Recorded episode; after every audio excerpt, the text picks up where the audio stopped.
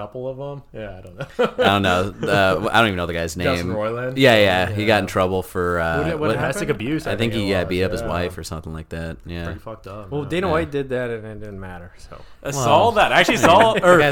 just slapped him. Yeah. But in the video, the fucking wife slapped him too. Did you see the video? I feel like I tried to look it up and couldn't find it. I found it, I think, right when it happened. The wife slapped him? Yeah, right before. And it didn't look like...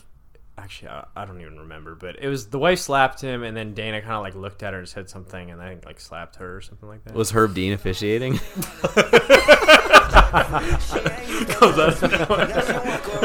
in the ground. That's why we found the big box. Jogan does the meme where he's like sitting next to the mic in the cage. Yeah, you know Cormier. No, I had to let her go because she can't arrest me. Walk up with my toolie, what they do? Meet me in the alley with the troops. I got red shooters, I got blue. Let that thing down and point at you. Billy or the Rari, hold that truth. We gon' ride the bank, bring the loop. We gon' take this boy back to school. Money on the floor just like your shoes. Money on the floor just like your shoes. Yeah, I'm a fucking... What's up, it's Troy. It's Matt. This is 40th Street. Yeah, that's the story. Oh, okay. Alright, we're live now. You wanna ring us in? Yeah, I haven't really listened to the typical way you guys do it, but it's Friday the 13th, and this is 40th Street. No, yeah, we don't actually say that. I prepared an intro for myself. So. Okay, go ahead.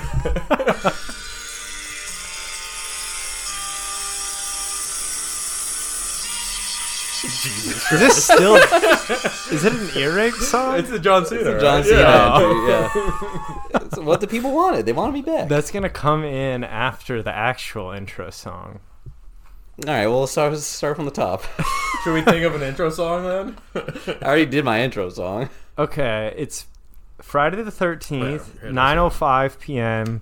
We're here with me, Deez. Troy's unfortunately still out of town. If you hear him in the background, I swear to God. Yeah. Oh God, this is gonna be bad. We're also the delinquent playing the John Cena song. That is former guest crew. Well, it's by popular demand. People want me back. By popular demand, Tim is back. He's in Troy's chair for the episode, and we have the newest and latest guest, Dave. Took the trek all the way down from Los Angeles, California. Yeah, it took him 8 hours. He made it. He practically could have walked. Mm-hmm. A lot of skeets on the streets, man. Yeah, what time did you leave? That's a real question.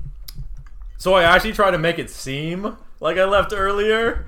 When I sent you the Snapchat, that was me leaving work. I knew it. And going home. I so knew it. And then I had to shower and pack a bag and all that. I saw it at 6 o'clock, and I was just like, oh, okay, actually, they were making a great time. I was bamboozled. I think I left at like 7:30, which was like perfect time because you leave at 6. When I saw 6:30, it would have been an hour and a half. 7:30, it was an hour. So I really saved time. Okay. So you're fine. Just waiting for the duration of your Apple Maps to get in the car and be like, all right, I think crewing. Hey, also, it's a Friday for a 3-day weekend. You can leave work whatever time. Yeah. I don't know. I kind of was hoping that you'd get a little mad, though. I think it was. I'm steaming. I'm steaming angry right now. Well, no, you guys were able to get your shit done and, like, set this all up. No, it's not like he was sitting at work either. He was just sitting at home. Now, it wasn't even working either. Playing Xbox. It was tough.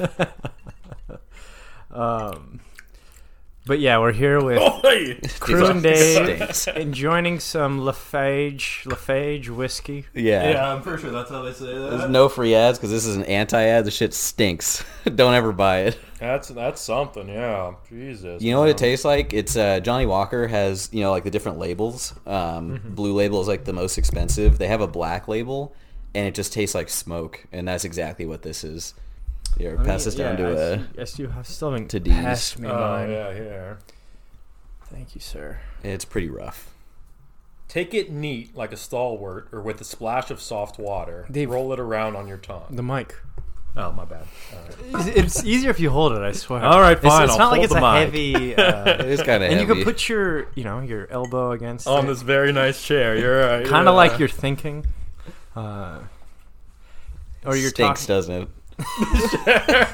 It's well, the great thing is it's going to make for part of my bed tonight, yeah. So that's amazing. Okay. Now I'll ask you guys, because two guests, one host... kind of like a co-host, not a porno, but next investment: headphones or chair.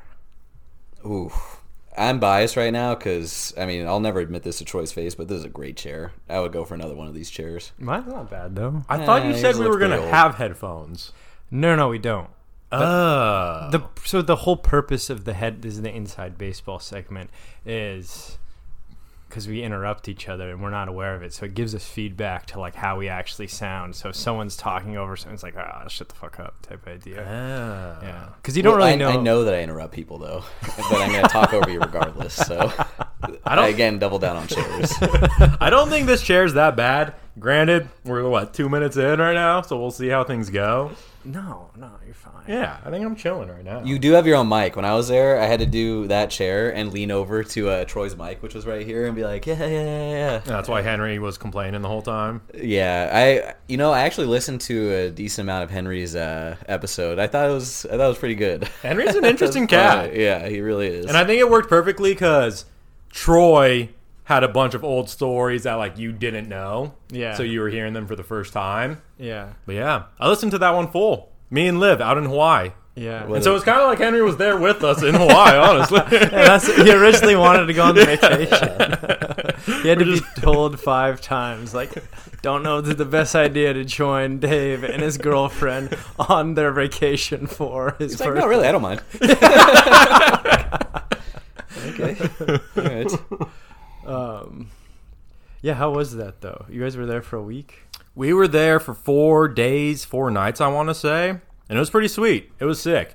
It was like different than a lot of other vacations too, where we were very active. A lot of hiking, so not sure Henry would have. Oh, you're saying like different other vacations, like your family. You guys. Yeah, exactly. Yeah. I don't know. It wasn't, because yeah, we did like a couple miles, wake up early, couple miles of a hike somewhere, then come back. Have drinks and everything and do all that. But it was sick, yeah. Are they still being like strict with COVID and all that shit? Cause no. That's what I heard. People weren't going to Hawaii anymore because of that. They make it very hard to go there. Or at least, because I went to Mexico, but that was a little while ago. And to like go in and out of the U.S., you have to like fill out a bunch of paperwork and stuff. I think it was the same as Hawaii. There was like a special COVID test that you had to take. I don't know if they're still doing it anymore, but that was the case at one point. Yeah, I mean, that island, they have always just hated tourists, even though it's like where they get all their money. So they'll take any excuse they can to not let people come from the mainland United States. They hate white people, too. Yeah. They call them Howlies. Yeah. That's what you are. It grinds my gears. Speaking of, am I the first person of semi-color on the pod? Henry. Oh, well, actually. Should I bleep that out? Oh, God, yeah, you might want to bleep that out. Oh, yeah, edit that out. Let them think about that. We'll do the thing where, like, you bleep the word, but everyone knows what you're saying. Yeah. No, but, we'll give you the crown for that. Yeah, for, at least half. We're working our way in there. We don't have much diversity on 40th Street so far. It fits the demographic of the area. Yeah. You don't see a lot of non-whites walking down the boardwalk these days. That is true. Work into it. Get Mumbai on here some point. Yeah. You know, Dave, though, I think you might not remember this, but you were an originator of kind of the principle behind a podcast, actually. Continue. So do you remember? You remember when we used to go to Vegas, like when you like turned 21? Yeah. I think me, you, and Kyle went, and then we all went at some point with like everyone else. Once, like Chad turned 21. Yeah. Mm-hmm. I don't remember if you remember this, but it was a moment where we all fucked up and like having a good time. And this is also around because in college you're kind of, you know, thinking of like stupid business ideas and stuff, and you always talk about those like apps or like weed food trucks. And Dave at one point said, "Dude, we should just like." get hired to be friends with people and hang out with them. And that's kind of actually like what a podcast is in a way. But you're not actually there. You're just like you're listening in on a conversation of friends, or at least a good amount of them are. No, yeah. I do remember that actually, because there was someone who went on like Survivor once. Back when Survivor, I mean, it could still be a big thing. That was a huge thing. Yeah, is it really still? Oh, yeah. Oh, they're still going. Yeah. I remember there was this dude who was on Survivor. He didn't win or anything, but he was like a fan favorite. And when who was he? I forget. He was a dude. I remember he lied about like his grandma dying. Johnny Fairplay. Is that what I remember? Yeah. I love that guy. Dude, that guy was controversial in like elementary school if you brought him up. Yeah, because my parents would watch it all the time, and I watched that episode, and he's like, my grandma died, and like got through tribal council or whatever, and he's like, my grandma didn't die. Yeah, and there's that guy on the same season. He was like Rupert, but he looked like Hagrid or something. Yeah, Hagrid. And Rupert. He did all the work and like... some like small Mexican chick like somehow ended up winning, and she didn't like touch a tool the whole time. I don't remember that one, but I do remember Rupert. He was like 6'6", like a giant like wild man beard. And whenever the challenges where like people had to like fight or like be physical, Rupert would just like step in and everyone would be like, dude, I'm not winning this one. Yeah. I'm not fighting this Neanderthal. Yeah.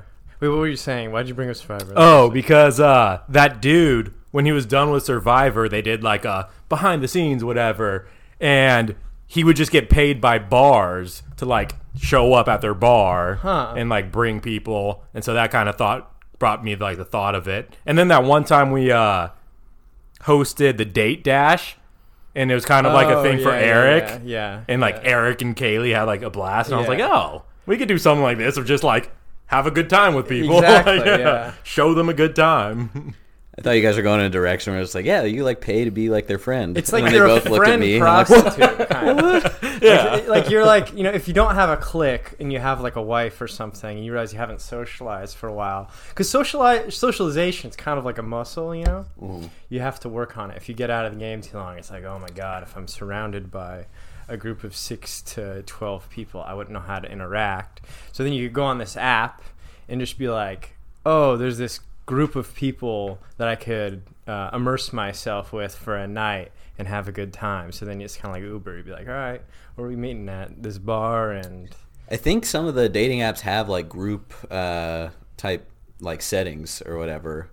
You go out and like in a group of people. It's probably just for like chicks, you know, that like don't want to potentially go out with like a serial killer or something. Gay dudes. Or gay dudes, yeah, probably that as well. It's like the orgy part of it, but they can't advertise it that way.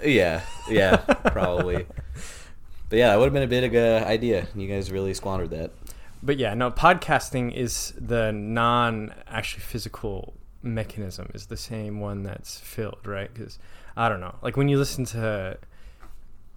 the Protector Parks or whatever, or, you know, people are just, you kind of just feel like you're in the room with these people. So I guess that's the Joe Rogan all those guys. Those are pretty good.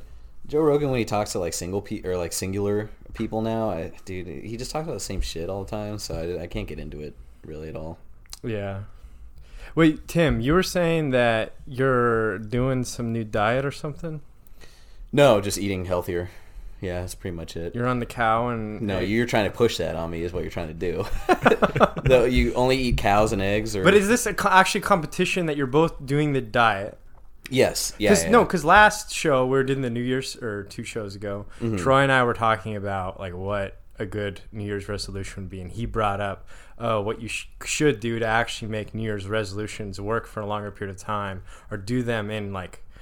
you know, as a pair with someone else. Yeah. So you, like, actually stick to them. Yeah, it's basically what ended up happening. So Henry was saying that he needs to, you know, start working out and eating healthier. And I don't know if you guys know, but he says that quite a lot. So I was trying to think of different ways to incentivize him. So I was just sitting on the couch. I was like, dude, let's put $100 on it. Like, whoever can lose the most amount of pounds in January will win $100. Like, thinking, you know, if I lose, then... Henry loses weight and, you know, stops bringing it up as much. Yeah. And if I win, then I get $100. And then I forgot that I was going to Las Vegas one weekend, going to like a wine tasting event like this week, like a couple other things. I was like, okay, like I'm not too worried about it. And then like after 2 weeks, Henry's just like, dude, like I've been eating like 1,400 calories every day, and I was just like, wow. It's like, what the hell? I was like, nah, dude, no, you haven't. He's like, yeah, man, down like 5 pounds. I was like, yeah, no, you're not. Did you guys weigh each other at the beginning? Yeah, we both weighed in. He was a little bit heavier, but we both had like similar goals. But he was, I think he's probably ahead by now. I haven't weighed myself since the initial weigh-in. Oh, so whoa, because we're halfway through right now. Yeah, after Vegas, I was like, it can't be good. So I was like, let me just come over here and drink some whiskey about it. Yeah, exactly, yeah. You got to just do the strategy before the last weigh-in. Drink like a whole fifth of vodka the night before, no water, just be hungover as shit, just put... totally dehydrated without a like single ounce of water in your system. That's so you lose like 10 pounds. And Henry doesn't drink like a drip of alcohol. So he's like, how did you do that? I was going to say like, dude, we should do weigh-in like a couple days before just see where we're at, you know? And if I have to get like 10 pounds down, just stop intaking everything for like 3 days in a row. Yeah, and just hide Snickers around the house. So we've brought up on the pod a couple times though, Dave, how you and Henry have the same body type. So if either of us become big actors, I know who my body double is going to be 100%. No, I think that started, that was years ago, back when I was even in better shape, when I was in actual shape. And I think we were playing basketball too, so for him to say that after playing basketball, whoa. No, the best was when he thought that he was the same height as Troy, because that's something where it's just like you could see that. Yeah. So do you guys? This is a weird thing about height, though. I think Crew and I have talked about this. When you're shorter than someone, it seems like you're way shorter than you might actually be, you know, because you kind of have to like, well, you don't actually have to look up to them, especially if it's a female, but you have to look. Yeah. Well, yeah. I mean, if they're even a little shorter than you, you're kind of like, oh, I'm short. Like if a chick is taller than you? Yeah. Oh, man. Yeah, I run away. No, because when you're gauging how tall someone is, you kind of look to the top of their head, like where it is relative to you. So you're already kind of looking up. And so you don't have, you know, the perspective that might just be like 1 or 2 inches, right? Yeah. In your mind, it's like, oh, it might as well be like half a foot. So maybe Henry's just looking at everyone's shins, and he's just like, dude, I am pretty tall. Why am I hanging out with a bunch of shrimps? Well, he does do the duck foot walk with the stand in his pocket. When you bring that up, man, he gets so mad. Wait, I don't think I've heard this. What is this? So we went golfing a couple of weeks ago, and Henry walks. He just has like, you know, I don't know what the medical term is, but when your toes like kind of point out a little bit. And he was like walking. Yeah. Oh, the pigeon. Pigeon foot. Yeah. Pigeon foot. He was like walking. No, pigeon is. Pigeon toe. Or is that inward? Pigeon is inward. Duck is outward. Oh, okay. I don't think I've ever heard Kevin's of duck. Pigeon toe. That makes sense. Okay. Yeah. So his go out a little bit. And he's like walking up to his tee shot or whatever. And he's just like, oh, yeah, dude, you kind of walk like a duck. And he turns around. He's like, what the hell, man? And he just got like, it's like, I know that. This day. Yeah, and then he just shanked his shot, and he's like... But then I was like, just try to walk with your feet parallel, and I like demonstrated it in front of him. Classic D's thing to do. And then I was like, just go ahead, do it. And he kind of does this like Shaggy Doo prance where he like extends his legs like up and down. And I was like, dude, you don't have to like consciously put your heels like straight in the ground first. He's like, no, that's how you do it. That's how you walk straight, right? I was like, it was literally like Scooby-Doo when they were sneaking around. He'd just be like... And as soon as he did that, I was like, man, that just seems so unnatural for you. Like, just keep walking duck footed. Yeah. But he says in physical therapy they run through that stuff. I don't know if you can fix it though. Sorry, Henry, one more talking shit, but the other was this during golf too, where he's like, yeah, what the fuck was, oh my god, what did his therapist call him? Do you remember that? Yeah. What was the name? Like what he looked like? Yeah, it was like a bowl of cauliflower or something. Oh no! Okay, I was thinking something else. Wait, this is what his therapist called him? Physical therapist? Okay. Therapist, that is. No. Get the fucking AR out and mow that place down. Yeah. I think it was like something cauliflower. Like, dude, you look like a head of cauliflower or something. We're like, dude. Actually, I probably forget because it was so. Like... Wait, shit. Does that mean that's what I look like?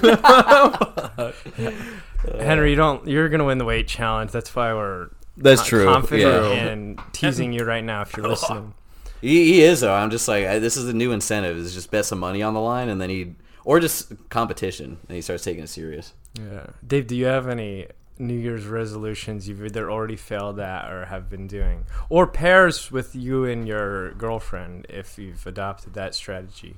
No, kind of like Troy said, this is the first year. Typically, my go-to is like a weight loss one of something like I want to get down to blank percent body fat, whatever. But even always, I'm pretty chill. I don't like to put restrictions on what I do because then I'm just feeling like I need to do this even though I don't want to, sort of style, where it could be, who knows, it could be hit the gym every single day, whatever, but like then I'm going to feel bad if I don't, or read a book a month. Yeah, that's why, dude, have you noticed what's going on? I don't know where this came from, by the way, or if it's been a thing for a while or maybe the past 2 years.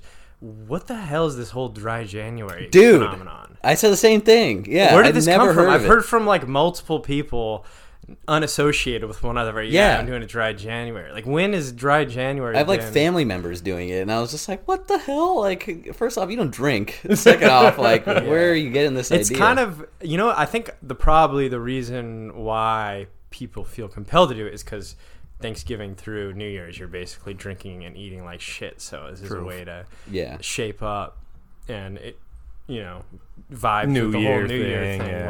Well, but the fact that this year, all of a sudden, I've heard it from multiple people.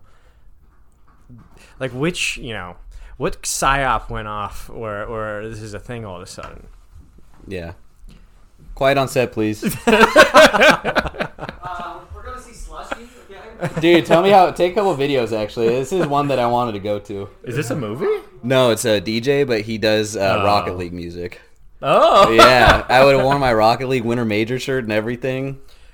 But do you guys ever, like, wonder about how those either phrases or, I guess, movements kind of just, like, they ease their way into like the lexicon of culture? Like, I think language is the most, like, remember when all of a sudden everyone just started saying narrative to describe like any like story? And you heard it, or the latest one, now that I'm gonna say it and you're gonna start hearing it everywhere, people like analysts on SportsCenter or CNN or Fox, whatever. I'll say it at the same time because I think I know what you're talking about. Does it start with an H? No. Okay. All right. I was gonna say the word histrionics, which I don't even know what that means. I've never. I was gonna say Riz. I don't know what that means, but that's the new. I've heard of Riz. I've never heard of histrionics. Yeah, Riz is like you. I looked it up. Right? I looked it up at Urban Dictionary. Yeah, it's short for charisma. Wait, I thought so. Riz, like Riz God. Like, so is this like cap? No? Like no cap, but like no. Is this coming? No, from cap is lie. Like, no, yeah. I know, but is the Riz like histrionics is like a formal? I'm trying to be like high vocab. Is Riz a slang? Yeah, Riz a slang. Okay, no, I'm talking about like vocabulary that is supposed to be more sophisticated and it enters the cultural commentary kind of lexicon of phrases. Well, for the listeners, what does histrionics mean? I don't know. True. I think it has to do. I'm guessing by context, it's like behavioral evidence or something like that. Yeah, but I could be wrong. I had to guess it would be something about history, but I don't know how the onyx incorporates into that. Pokemon, maybe. Pokemon singing Bionicles. Yeah. Are probably pretty close. Yeah. A mix Pokemon. Of the two. Pokemon, there's some history there. There really is. They've gotten into quite a lot of generations. What are some of those other phrases? There's narrative. That just, no one said narrative, and then all of a sudden that caught on, and, I feel like it just follows politics. Whatever's going on in the politics game, like, people start talking about it. That one, the big one was the thing that everyone said Trump did. What? Give me a second. I thought you were going for a joke or something. No. There was like there was that word that no one used. Is it the judicial term? No, it's like when he was convincing people that they were doing so. I have no idea what you're talking about, Dave. And everyone was like, "Oh, stop!" Something violence. No. Am I? What am I going to search for this? No. Inciting violence? No. That was the big claim. No. Yeah. Stop the steal? No, it was like when you're gaslighting. Oh, gaslighting is another one. That's a great one. Yeah. Okay. See, I got it. We're good. You got it. That was a bit the whole week, time. Man. I was on the 405 for 3 hours. Yeah, more like 8. It took a while. I don't know. I always wonder who introduces, like, how these phrases or ideas or whatever kind of enter and then like spread, where all of a sudden people in like college or, you know what I mean? It's actually kind of fascinating when you think about it. Twitter, Black Twitter. Yeah, Black Twitter. Uh-huh. Yeah, if one kind of, you know what it probably has to do a lot with, like, if people deem it's a sophisticated phrase that also like sounds good and has been successful in like manipulating for whatever someone wants to achieve, but also when someone who you wouldn't expect to be that sophisticated like utilizes it. So if like Trump said, what did you just say? What was gaslighting? Yeah. I don't think he ever said it. I thought people were saying that he does that though. Okay, but I get what you're saying. Yeah, it's like Tim tries to use big words to make us all think that he's smarter than he is. And so it works. It kind of does. So then you're like, wait a minute, that works. Also, he's not or intelligence. I did look up last night highfalutin. Oh yeah, highfalutin. Whatever. Fuck you. You know where I got that from? A Key and Peele sketch. Yeah. Okay. Not a book. I thought that was just like something people in like Louisiana said. I don't even know what it means. I don't even think you used it right. No, because I looked it up. Yeah. It's when I forgot which one. Key or Peele is the. He's like the gay boxer or whatever, and he's arguing against the other guy. He's like, I'm gonna take you out. I'm gonna kick you, and we're gonna ask where to go to eat, and you're gonna want to go to that highfalutin restaurant. But I'm not gonna want to go there. I have no idea what it means. I just assume it means fancy.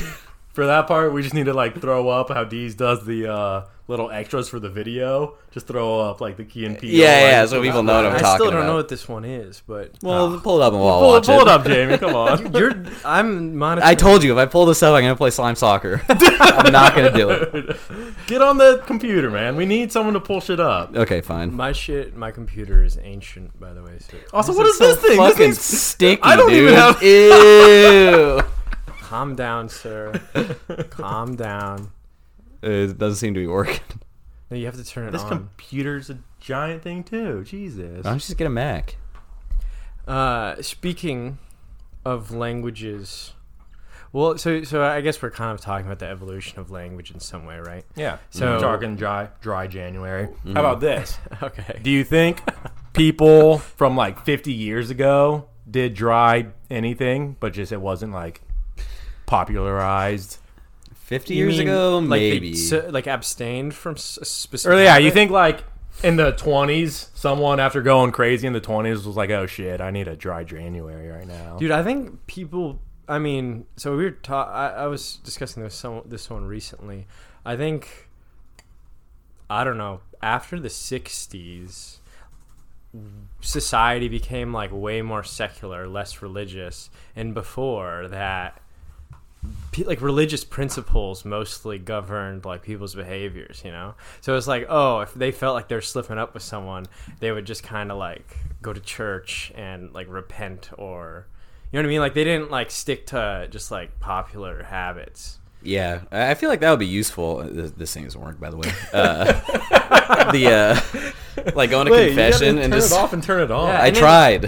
Like going to confession is getting like a reset. Like just be like, oh, I killed somebody. But like as long as you confess to the priest, you're like, I'm pretty good. I did my confession. Well, I mean, if you believe in that as a process, just like we believe in a dry January to work, if we could be successful, that's all you have to execute it on, and then all of a sudden, you accomplish what you set out to do, I guess, with whatever that correction thing is. Yeah, I mean that's what dry January is basically. It's just like a reset. Yeah, it's and correction. Then in February, you just hit the sauce again. You're like, dude, it's fine. Like I reset. My body's back to normal. The thing for me, whenever I like consider, oh, maybe I'll do a dry month. The first thing I think of is birthdays, and there's always three different birthdays in a different month, and it's like, well, am I really gonna go there and be like, hey, man? I'm not doing it. Hey. Yeah, I'm going to be a loser. Well, no, it's just like, I'd rather just do... Like, do you have a ginger ale? Of just like chill, like not getting blacked out or something, or not getting fucked up. Yeah. Save that for March. Or what's the long or the February? I was thinking the longest month of the year, but half the month. Oh boy! Speaking of though, this has actually grown on me. This So me and Chad have a philosophy. We were doing this during our wine advent calendar in December. Some of them were god awful, and after two glasses, we're just like, dude, this actually isn't that bad. And we just crushed it. This sucks dick, dude. So bad. It's not that bad. Have it with a splash of water, like the thing says. Splash of water. Have it with a little Splenda. Dude, I'm gonna have to do a shit on ad read on this Lafage or whatever it is. It's Lafrog. Lafrog. The turning the Lafrog. I think it is Lafrog. It's Lafrog. Yeah. It's That's Gaelic. Why it's a green bottle. Yeah. Yeah. But crew. Yeah. I want to ask you. I hope you thought of this. Oh god, the Shark Tank one. No. I haven't thought of it. Cause we were talking about the evolution of language essentially, which made me think the evolution of people in different cultures through different eras. Okay. Is there a dude, you don't have to team up his mic. Oh my god. I wanted him to, it's the question for him. This is the first pod in the studio without Troy and it's already Oh sorry, perfect. Go ahead. My bad. Dave. No, which historical era I guess let's set first what the extent of which... So in the 90s... We were born in the 90s, right? So you can't include the 90s. Anything before that. And, you know, whatever the... I guess maybe it could be kind of exponential in your analysis. So you can't say, like, the 80s or the 60s or, you know, the early 1900s. And then the further it goes back, it could be a wider range is what I mean by that. Does it make sense? No. Wait, what? Because... I honestly stopped listening because you said Tim, and so I was like, "No, this question is shit." But then you start saying exponentially. No, because I'm saying how you could like the choices as far as segmenting eras. Okay, like they don't have to be equal. Like not by decades necessarily. Yeah. So like it could be like fucking prehistoric era or something with dinosaurs. Okay.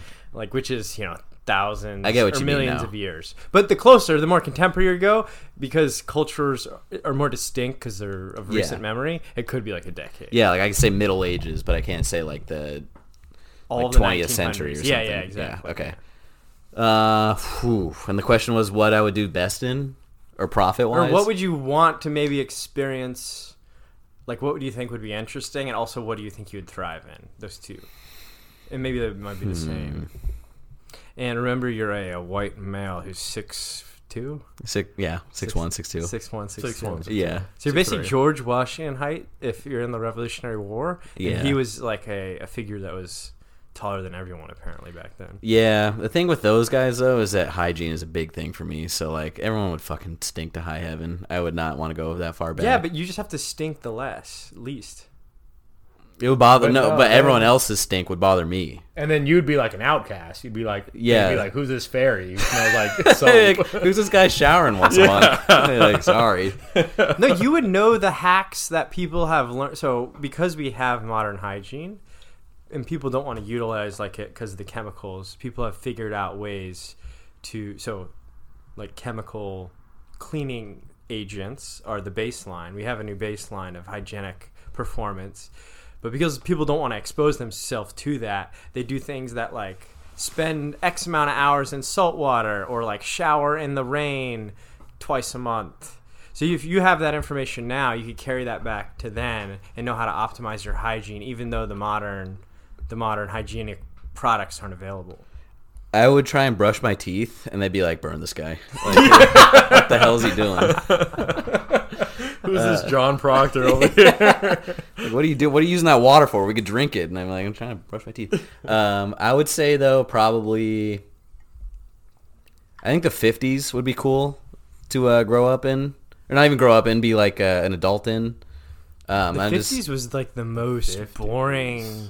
I'm just basing off of Mad Men. I haven't even seen the show, but I've seen like a lot of YouTube. I mean, it was great. It was great if you're like a Christian, like Midwestern, like white dude. Yeah, what hell yeah.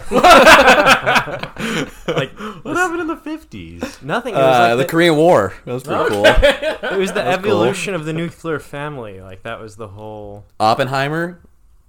Could be a good movie.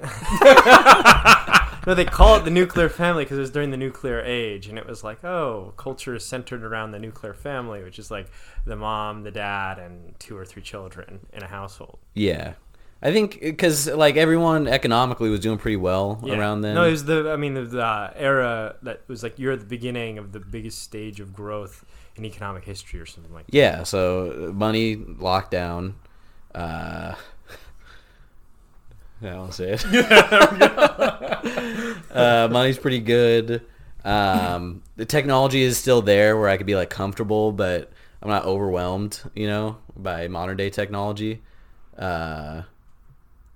So you'd want to be your grandparents, basically. You'd want to live their lifespan. Yeah, pretty much. Like nowadays, like social media, like not to get too like preachy, but like, dude, get preachy, sir. Yeah. No, like a life before that seems so much better. Like, and even cell phones, like being like accessible at the drop of a dime. Like, I hate that. Yeah. Just like I'll reach out to you when I reach out to you. You know, it's like crazy. Even the newest generation, Gen Z. Like the concept of robbing a bank, like that is like what? Like yeah, like dude, they have cash? Your face. Yeah, and know where you are. Banks have money. Why would you do that? Yeah, like, you gotta wait in line. Okay. Yeah, no, I get what you're saying. Actually, technology-wise, it's interesting because if you lived in that era. Like, think of all the things that happened. You went from a time where there wasn't even commercial, like, air travel to, landing on the moon in the late 60s. And then the advent of the internet was just, like, changed everything. Yeah. Like, there's people, I think, I don't know if they're still living, but it was, for a while, maybe the early part of the turn of the century, where someone had lived to see before airplanes... were even invented to like the internet age and like the space age and all that shit would be pretty trippy. Yeah, and I would also have a car too, so I could drive around. I wouldn't have to like traverse like the Oregon Trail. That sounds pretty shitty. True. Okay, so if you don't have to think about like if you just know like if you're a superhero basically, you don't care about trivial things like hygiene. You just kind of know that you'll not be bothered by much, like you have armor on permanently. You're fucking a creative player in a video game. I like it. And which era, so more interest-wise, would you choose? I would choose 80. I thought you were gone. Yeah. You want to go cigarette? Jesus Christ. God. I would choose like AD or BC. So I could take out Jesus and take his place. I think Jesus, yeah. I think zero, Jesus' era would be cool. Year zero. Pontius Pilate would be like, let's go kill that guy. I'd be like, hold up. Let me do it. Or you could kill the guy that killed Jesus. Then Jesus would be alive, though. Which I guess would be okay. I mean, thinking back on it, he died at what, 33? And what was the average age that people died? Like, he didn't probably have that much longer to go, right? He was probably in old age at that point. Apparently, by the way... Hit me. That stat, like, when people say that, it's just mostly because of child mortality. Or infant mortality. Oh, really? Like, people lived to 60 or whatever, really but it was skewed? The statistical distribution. So it's heavily influenced by, like, a bunch of babies, like, nuts. I like Dave's idea better. And they're just nailing up, like, a geriatric to the cross. It's like, what did I do? You know what you did. He just had like Alzheimer's or something, and people were like, "Stop spewing all this shit, old man." Like, how many times we got to teach you this lesson, old man? If Jesus was around today, what would his skills be? Carpentry, turning water into wine. No, he'd probably be good at rapping. I think. You think he'd be a good rapper? Yeah, that's what makes you say that. Let's unpack that. Because he has a good name for it, Jesus or Jesus, and or continue Christ. That's a lot of bars, A lot of things rhyme with Christ. Yeah, Christ, rice, mice, lice. Lice, heist, robbing a bank. Yeah, I get money, bro. Jesus Christ, this is him. That's a sin. So it would be like good good. It'd be like Will Smith rap content, but Jesus Christ. I think when you get more religious, like you said you were going to do, you should bring this up to your new community. Well, there is actually one of my friends, his brother is very religious, and he is a Christian rapper. It's a growing genre. I'm sure it's a lot easier to break into. Yeah. And thus make a lot of money off of. So, yeah. It's like the South Park episode. The only weird part is like kind of rap culture with like the booty shaking in like a church video would not be kosher. What raps would Christian rap, or what lines would Christian rap be spitting out though? Is it still like all wholesome, like the Bible and stuff? It could still be like anti-gay shit, I guess. Okay, yeah, that's aligns with rap pretty well. So yeah. No, we're doing New Testament stuff. You know? Okay. It would be like, you know... Don't covet thy neighbor's wife. That's something that rhymes with wife. Life. Or you'll forfeit your life. Wasn't this a South Park episode, or no, is that a band? Yeah, they became the Christian rock band. Oh, yeah, they did, yeah. And they just took, like, Coldplay songs and replaced it with Jesus. Yeah, pretty much, yeah. I think we're on to something. Another, yeah, not a bad idea. No. We'll put this after the hanging out with friends via some app, a Christian app. We'll merge them. Okay. All right. I'm down with that. Yeah. Or what about like a Christian DJ, like house music, but make it Christian? They don't have lyrics, though. Good point. Yeah, how would you translate the Christianity to beboop? You would just have a lot of the like the clouds and the light sound effect coming. Yeah, you could make some sick lighting. Every stage effect would be the fog with the light emerging through the city. Yeah. A bunch of Christian kids on Molly are just tripping and looking up and like, oh my God, it's happening. Maybe that's why like religion is going down, because they haven't adapted to the times. They're still trying to make rock music. It's like, not a bad idea. Yeah. I'm on to something there. So I think I was telling Yort about this. I mean, when was the last time you guys went to church? I think I've gone to church. I could probably count on my hands.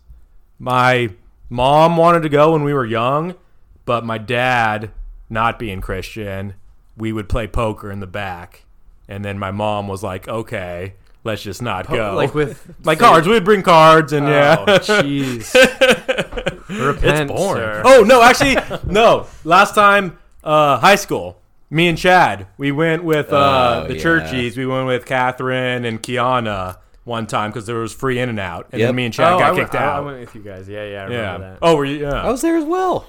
Yeah. I don't know. Me and Chad only. It was just... No, it was the free in and out. Well, they probably had free in and out all the time. Yeah, exactly. But because me and Ian got chastised because we were reading the Bible and laughing because it was talking about drinking blood or something. And we were like, oh, it's kind of funny. And then some guy like brought us by the collars and he's like, guys, this is not funny. Yeah. We're like, it's kind of funny, dude. Me and Chad got kicked out for singing like enthusiastically. But anyway, no. So anyways, speaking of that, I went a couple years ago. It was right before I left. Actually, that's a lie. It was like in 2019 or something like that. A couple days ago, the other day. Yeah. And what was the occasion? It was like a New Age church. Yeah, what'd you do? Christian church. No, I was visiting. Would you have to repent? I was visiting my friend in Seattle, who's very religious, and he worked for the church at the time. So he was like, "Hey, come to work," which means let's go to church. Oh God! And so I hung out with him at church all day.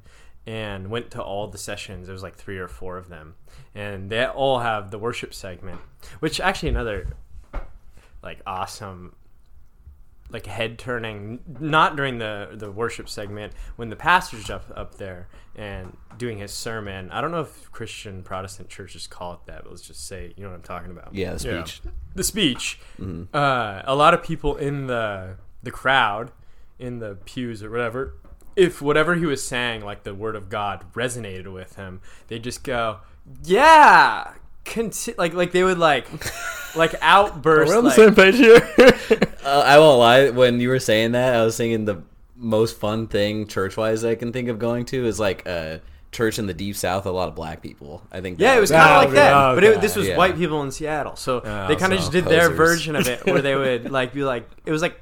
If you would say preach, but they would do... Like, amen. Yeah, no, they wouldn't say amen. They'd be like, groovy, dude. It was crunchy, man.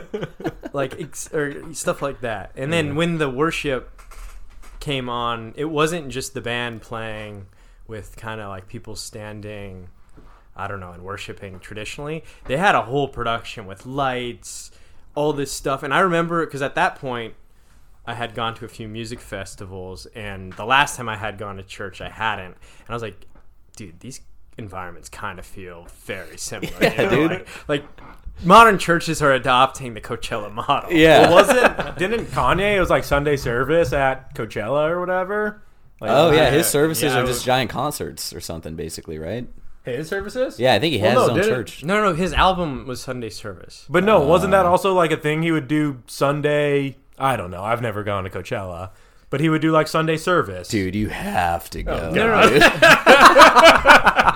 Yeah, tell me about your Coachella experience. How many times? Have you gone multiple times? No, we're not going in. We're never going in. I'll never go again. No, he worked, or he like was big in some church. And yeah, you're right. He did worship for a while at some church in LA. No, he like put on a concert. Yeah, no, but it was the worship. That's why he got into all the. Oh, okay, yeah. But yeah, no, they're like at this point they just are adopting the same mechanisms, which you know I guess one's probably more healthy, that like getting high on the Lord versus, you know, crack. MDMA. Yeah. I don't know, because then or at least in Santa Monica, we have those people out on like 3rd Street with like a giant cross and a fucking megaphone just yelling like, repent or do all this or you're going to hell. And I'm just like, yeah, but they're eating a sandwich. Like, dude. Dude, they're just fundamentalists, though. They, you know, it's like some people take everything too literal. It's kind of like them, you know? Or it's like, dude. It's more just supposed to be not yelling at people. Like, this is just a framework to fucking live by. Yeah, it's like the Pirates Code, just guidelines. Yeah. Yeah. Very similar. What is the Pirates Code? It's a set of guidelines. Remember Pirates of the Caribbean? I was hoping you could, like, rattle off. What do you think is rule number one? Parlay. Wait, so Dave, I asked Crew the time frame. What would your choice would be? The two categories were like what you would thrive in, and if you were kind of superhuman, and the deficiencies of that time period didn't matter. What would be interesting, basically? Yeah, the superhuman one would probably go back to like Jesus era. Okay. But I feel like what I would do is be more of like a trickster, I guess. Like, yeah, like a little finger? Like a little... Like if I knew what I knew now, like I could do things that people would think are insane. So the trickster, David's Jewish. Tim wants to save Jesus. No. I'm trying to think. What would be like? I have a good idea. Like, you know how he brought like. Wait, you're saying like Chris Angel like stunts in the past? Yeah, different things that like people would be like, oh my God, this guy's Jesus. Like Jesus brings back like Lazarus from the dead, and then Dave's in the background doing that finger trick where he like takes off his finger. He's like, check this out. Everyone's like, or a different one that may be cool. You got to pour yourself. Okay. Maybe like once. Basketball first, it was like was a thing, but not huge yet. Like, would I be good enough to be in the NBA? Oh, like the NBA in the 60s? Yes, you would. All of us would. Yeah. Have you seen those like the clips from like the 1940s, like NFL and stuff like that, where they wear like leather helmets and stuff? Oh, barely, but no, dude. Oh my God, just watching these clips, like they run, I don't know, like a 7-second 40. Yeah. It's like you can go out there and just dance circles around these. I guess it wouldn't be that cool. If you were like the best, it would be cool. But if you weren't like way above the others, though, it's not big enough of a sport. I guess sports used to just have a whole different purpose. It was like kind of like a glorified clown show in a way. Like they had like the goofy uniforms, and it was more like a like I guess that's why baseball is called a pastime. It's like, yeah, let's just watch these guys in these stockings like hit a ball and run down the bases, and we'll get dressed up with feathered hats, you know. Do you think you could be in the MLB if it was like the 20s? Well, that was like Babe Ruth. With 2020s. My current knowledge, hell yeah. Dude, yes. Like with my current like understanding of athleticism and knowledge. Really? Of it. All right. But I think it's more interesting to ask yourself that question if you like went back and had the resources they had. Oh, could okay. you do it, you know? Because you are still competing against less talented and like a smaller pool of people. Yeah. But I read this book once. It was about like the Chicago White Sox scandals, right? Mm-hmm. And it like brings you back into the MLB at the time. And it wasn't even like a glorified career. Like people just did it because they didn't want to be shipped off to war, basically. Yeah. So they're like, I'll play baseball so rich people can gamble on my games. But the actual lifestyles you get is sit on trains for weeks, going to like Midwestern cities to be paid like not that much more money than you would have got if you worked an industrial job or something like that. So it's like what the minor leagues are now. Yeah, pretty much, yeah. Yeah, it wasn't even their full-time job. Like during the season, they'd be a baseball player and there's like be a plumber. Yeah, exactly. I mean, the stars were paid well and like made a lot of money, like the best pitchers of the era. So then that could be sick. Yeah, go into that era and just, I mean, I could still throw probably like 80 something. No, you could not. I clocked myself at Dodger Stadium. I'm not even gonna say it was. Was it bad? It wasn't good. I was expecting a lot faster. High 60s? No, it was still 70s, 71. But I was like, dude, could probably hit 95. I don't think the mentality though. Those people were probably way more rugged though than athletes nowadays. You know, like being in one of those locker rooms probably would have been more of a mind fuck than like basically athletes these days are like poodles compared to they were like pit bulls back then. Well, yeah, for baseball specifically, I mean, they didn't wear helmets and people would just get hit in the head by the ball. And that's how like people died. Yeah. Like it was like a war of attrition basically. It's like, can you last to be a pro in this thing while remaining talented enough and functional enough to execute or perform or whatever? Yeah. You just get like a foul ball to the dome. They'd be like, it'll be dandy. Just convulsing on the ground or something. So it was you'd be a conniving little. Whoa! You said that's what you said in Jerusalem. I heard those words. I heard Davey's Jewish and he's gonna be conniving. That's all I heard. I didn't say Jew. Well, you heavily implied it. I heard the Jew is what I heard. Oh my god, dude! Well, Kanye is actually dating like the hottest chick in the world right now. Who's he dating? Who? Dude, look.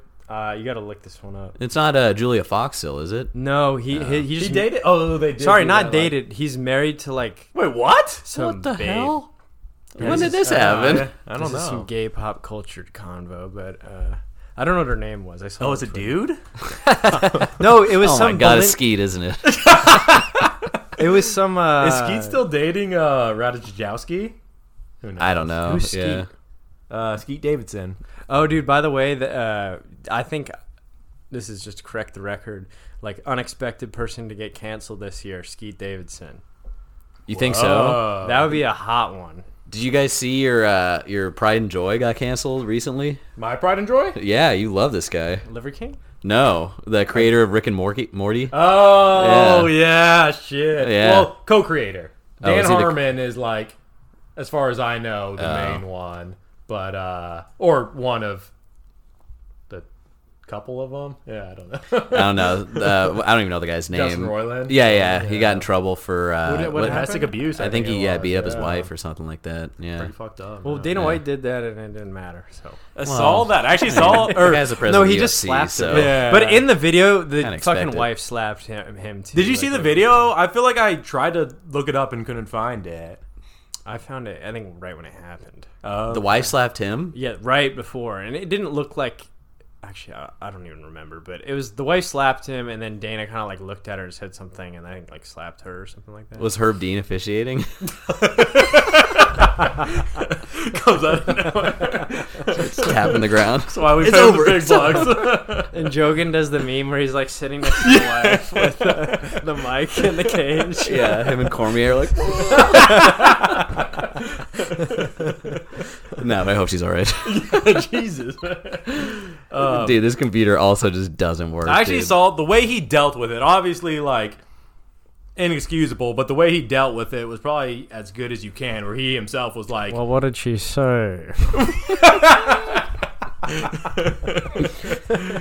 Like, Conor McGregor's overrated. He's like... I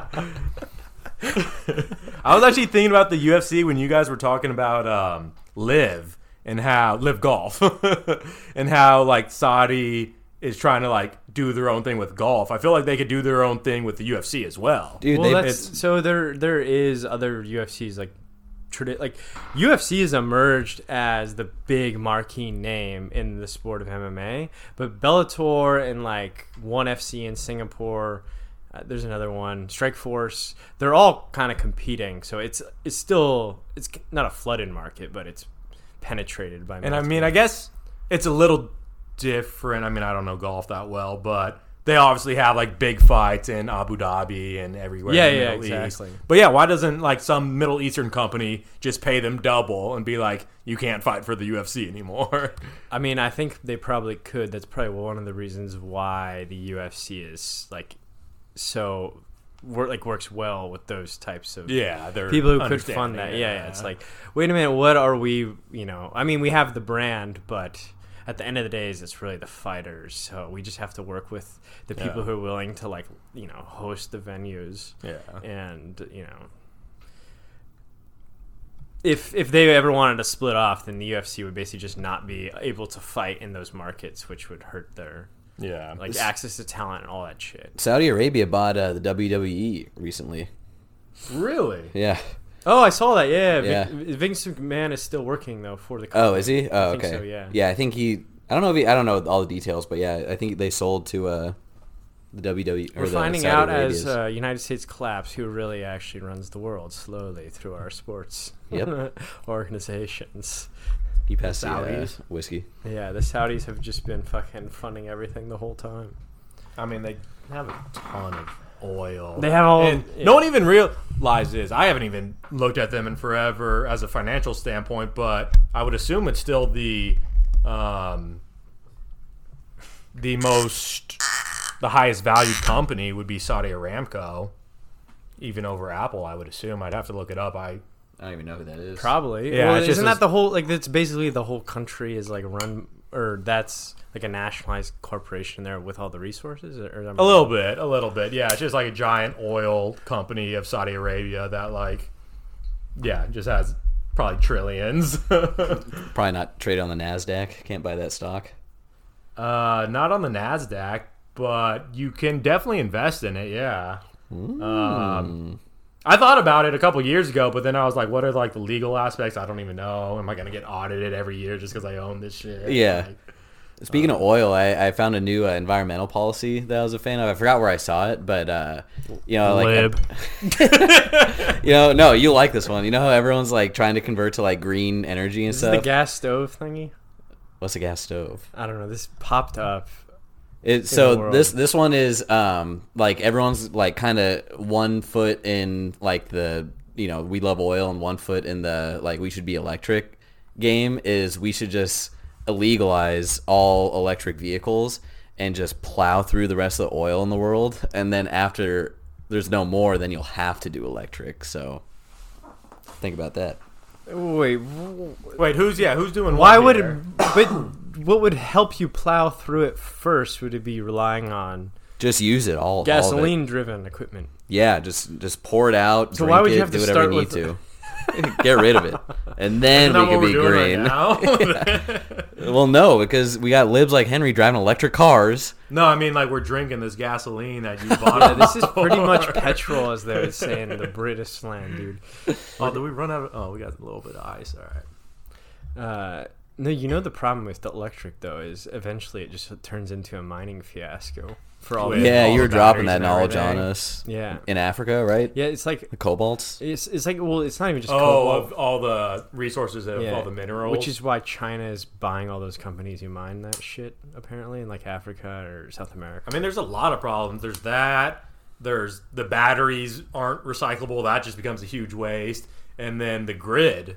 Like when California was like, oh, we're going to be all electric by 2035 or whatever. Mm-hmm. It's like, we're not ready for that at all. It's a total political thing. Yeah. To just I saw it was one politician, I think it was Thomas Massey, said if that happened like tomorrow, the equivalent energy would be like you, like every household in California running like 50 refrigerators all day or something like that, like cooling down. Yeah. Yeah. Imagine what how the grid would respond. Yeah. Plus, have you used an electric stove before? Shit sucks, dude. Oh yeah, dude. I'm not using that. You basically can't cook anything that you want to make. No, can't make me. A cast iron turns into like a match or something. Yeah, bad idea. Dude, I don't know what era. I always thought living in ancient Egypt would be sick. Like a slave? Yeah, as one of the Egyptians or the Jews? No, I'd be the middle of the pyramid. No, I'd be a merchant. Oh, okay. Yeah. Okay. Like so selling cats or something? Yeah, selling cats from the bitches. Okay. Not bad, I'm in. All right, I'm in. I'm sold. The royal bitches would give me cats. Go on. And I'd, appease the slaves, but I'd help them out. Okay. Oh shit! Mike down. Sorry, go ahead. No, I'd help him out. Like I'd be because there's always like the cool merchant who he's like, hey, kind of like Robin Hood idea, where like Littlefinger. Yeah. No, if you see an opportunity to help someone less fortunate that they would otherwise get prosecuted for or something, you just slip it under the table and let it go.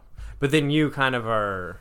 You're like that character in The Longest Yard who kills Chris Rock. You kind of like just slip through everything, slip through the cracks. Yeah. Oh yeah. You know what I'm talking about? Yeah, I know. What was that guy's name? Yeah, it's an old guy. Yeah, the rat. I forgot his name. Yeah, I mean, he's working for the guards. Yeah, it's always like a kind of a shitty character, but he kind of gets away with everything. And I think in an era like that, that's kind of what you need to be. You need to be actionable, but not in front of the in the limelight. Yeah. Ancient Egypt would be cool. With the Vikings, that would be pretty sick to be a Viking. That would be nice. Yeah. I also, dude, I don't know if you guys thought about this, but there's this like stupid ass bias that people of the past, or I guess people now, like in the past 50 years, all of a sudden we became like more intelligent than humans before us. So it's just living in any era where they didn't have the internet. And just observing, like, why, they came to whatever belief structure they did or how they actually employed knowledge with the information that they had would be pretty, like, insightful, I think. A lot more, yeah. It must have been just a lot more communication. Yeah. Like, I bet you they, like, it's, all right, so they don't know as much about, like, how to use an iPhone or search for things or, all the, like, deal with all the shit that we have to deal with, but now that they have all that extra, someone just fell up the stairs. Oh my god! Man. What is he still doing here? I don't know. He just fell up your stairs, which I didn't know if it was physically possible. Yeah. So if your brain is a like a hard drive or something, and you have so much memory to allocate to certain sectors of information or knowledge, all these people in the past, it's not like they were any different physiologically than us. They have the same amount of knowledge, memory space. So what were they really, really good at that we've totally just discarded because it's not as useful to us? So just experiencing that through their perspective would be pretty wild. Like practical, like knowledge, like how to live their life, basically. Right, or they like probably picked up on things like that merchant who's like, maybe trying to scam him for a few extra bucks selling that fish. It's like, dude, I saw you fucking take that fish out of the latrine, Yeah.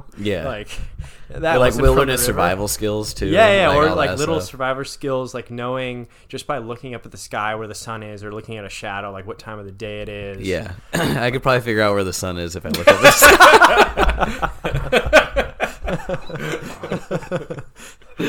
No, I know what you mean. Like looking at like a log and looking at the moss and being like, oh, a bison was here or something. Yeah.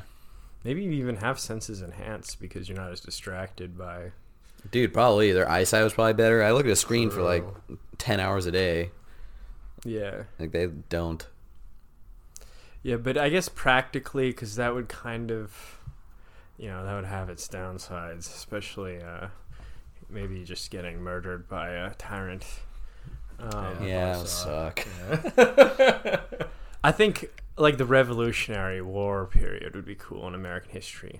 That would be cool, yeah. Because that's also one of those few times in like the historical era or modern historical era, where like everyone forgets the founding fathers were dudes in like their 20s and 30s. Like they weren't like these old guys who had conspired that long. They were like some tech bros. Yeah, they're basically tech. That's actually that's a great way to put it. They're like, hey, let's just like start like do a startup, aka new a country. Yeah.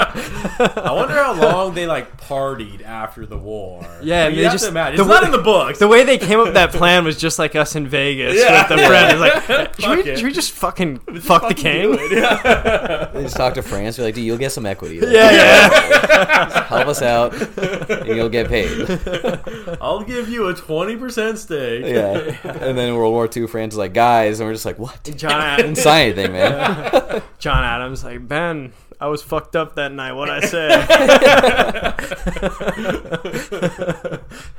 Paul Revere, shut your fucking trap. Ben Franklin's like, oh yeah, you said that all men were created equal, but sure, boy. Shouldn't John, I was like, I was drunk, man. You know what I'm talking about. That'd be a good skit, like modern founding fathers as like tech bros, basically. That would be pretty good. That would be good. Or then like people are just voting, having the right to vote, because like nowadays, what, like 50% of people vote, and so I think it'd be a good skit if it was just like people fighting for the right to vote, and then voting comes, they're like, they don't really care. Yeah. My company gives you the day off. I'm just like, dude, come on, man. I don't want to go fucking vote. I mean, they didn't even talk about voting because it wasn't a thing, you know? It was more just them. I don't know. This is another thing with, I guess, current national organization, not even politics, that everyone seems to forget. I don't know if you guys have talked to your parents about this. I have, where like even the concept of taxes, right? Like paying federal taxes, like doing that in the 70s versus doing that now is just so much different, because all the technology and communication infrastructure and data storage infrastructure that is in existence now is just exponentially more powerful than all of like American history, right? So we just kind of assume it's like, oh yeah, there's, you know, these kind of systems in place that we have to do, because now we actually have to, because all that data exists and all the rules back it up.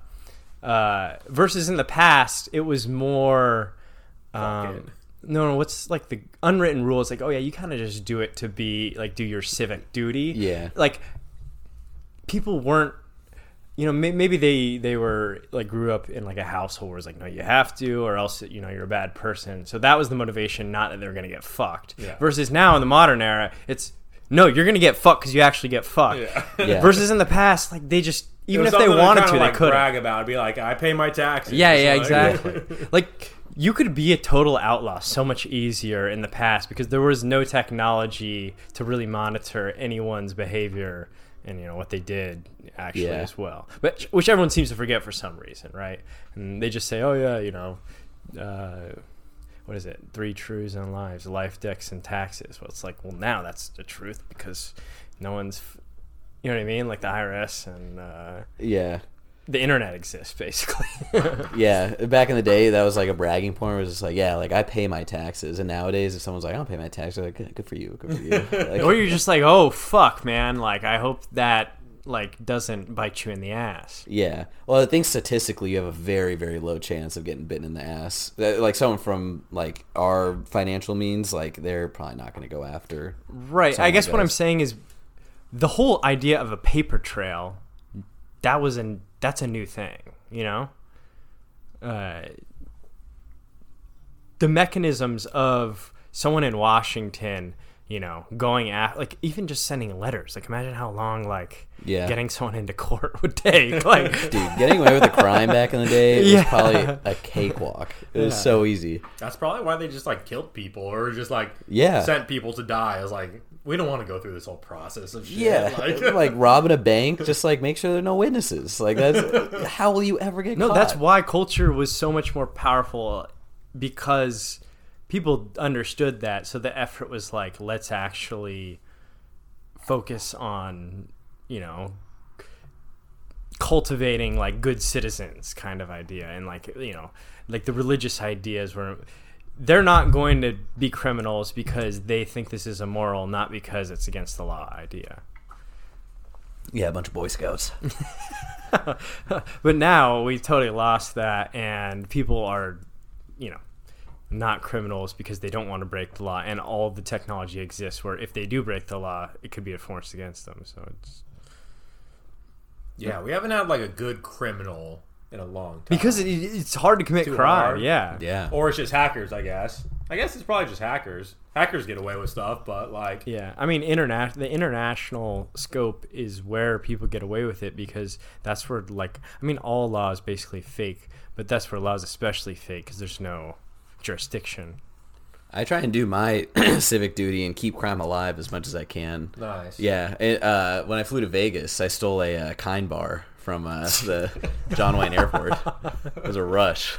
It never got caught. Line, or why did you... It was a line. Well, it was a huge line, and I paid for my water and I paid for my coffee, and I was like, "Oh, damn, I forgot to get something to eat." And they had like a Kind bar just like waiting off to the left of the cash register. Yeah. So I just saw it and I was like, whatever. I just took it. And the first time I ever stole something actually was with Matt. I remember that. Do you remember that? Yeah. It was when we were seeing a movie. Yeah. They had the tray of snacks out, and Dave was like, "I just take one," and then he took. That is not how.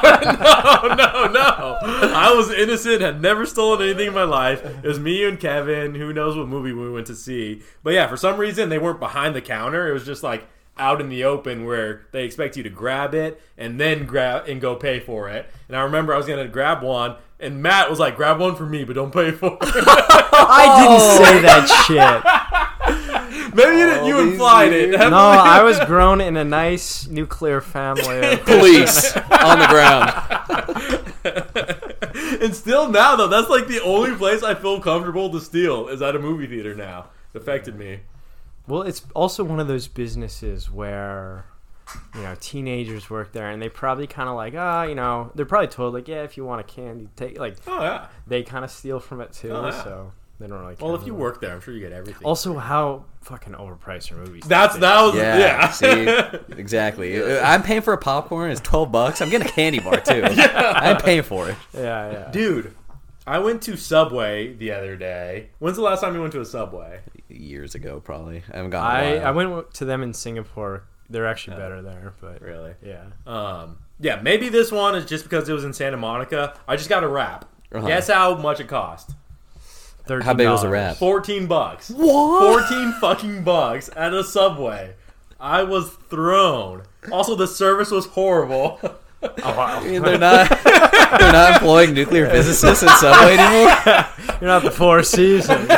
Wait, the sandwich artists aren't being being checked. I think you get a Subway coupon to open your own franchise.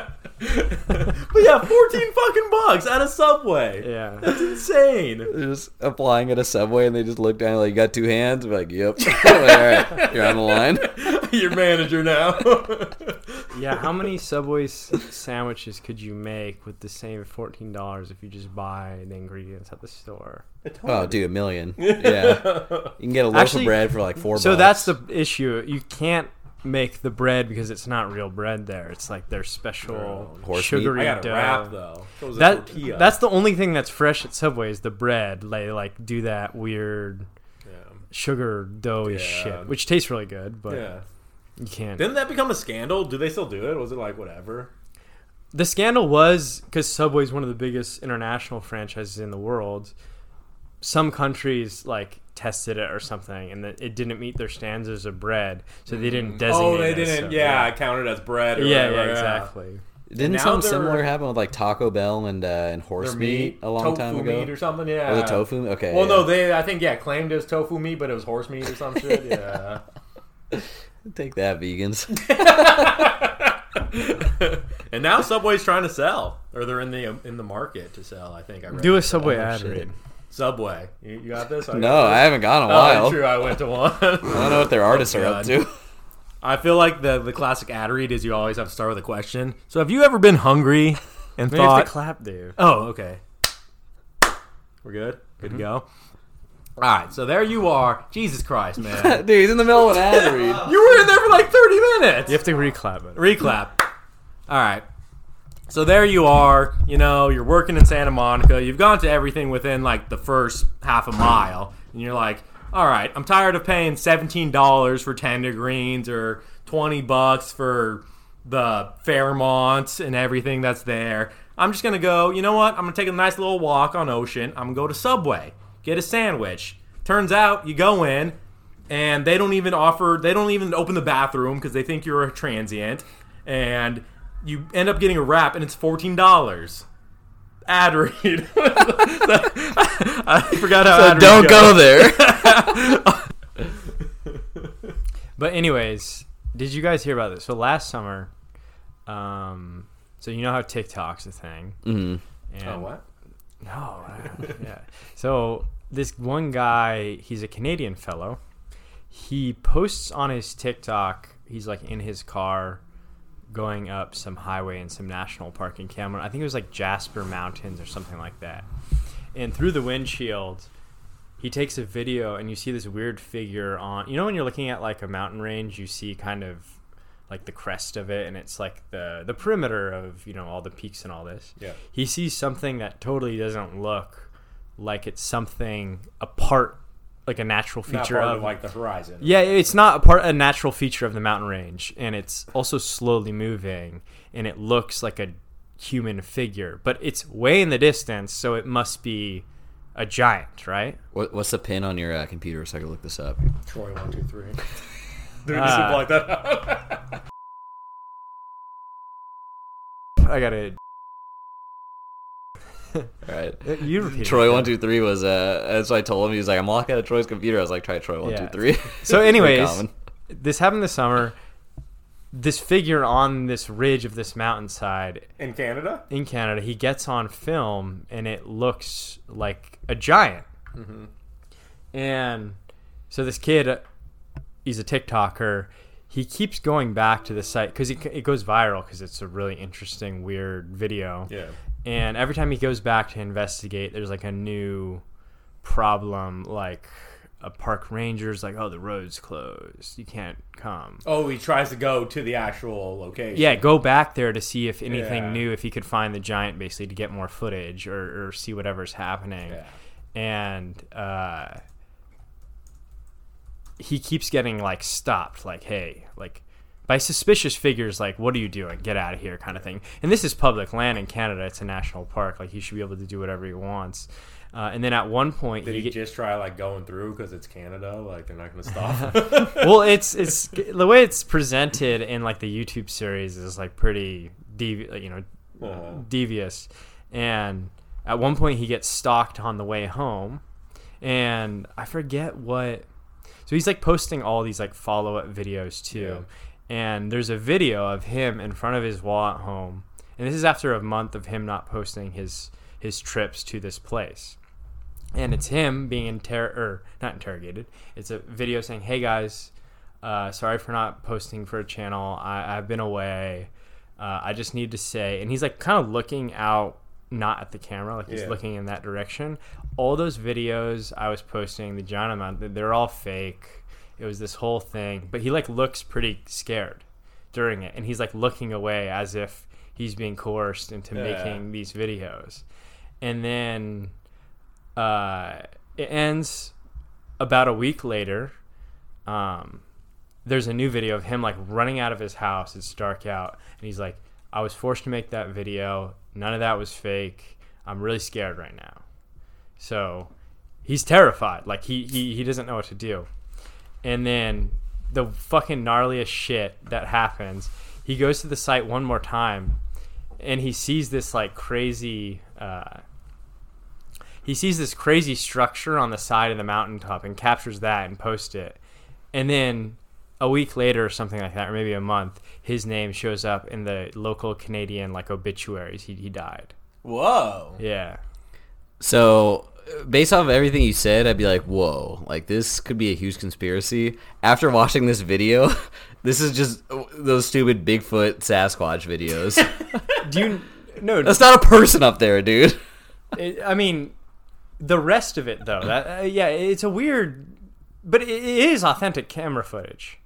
You can't argue with that. According to who? What do you mean? Look at it. This? Dude, I have seen deep fakes of shit that, by the way, you have I would swear is real. There's another. Technology has gotten too good. You don't know. Yeah, people could edit the shit out of. No, there's another video of where the right before he dies.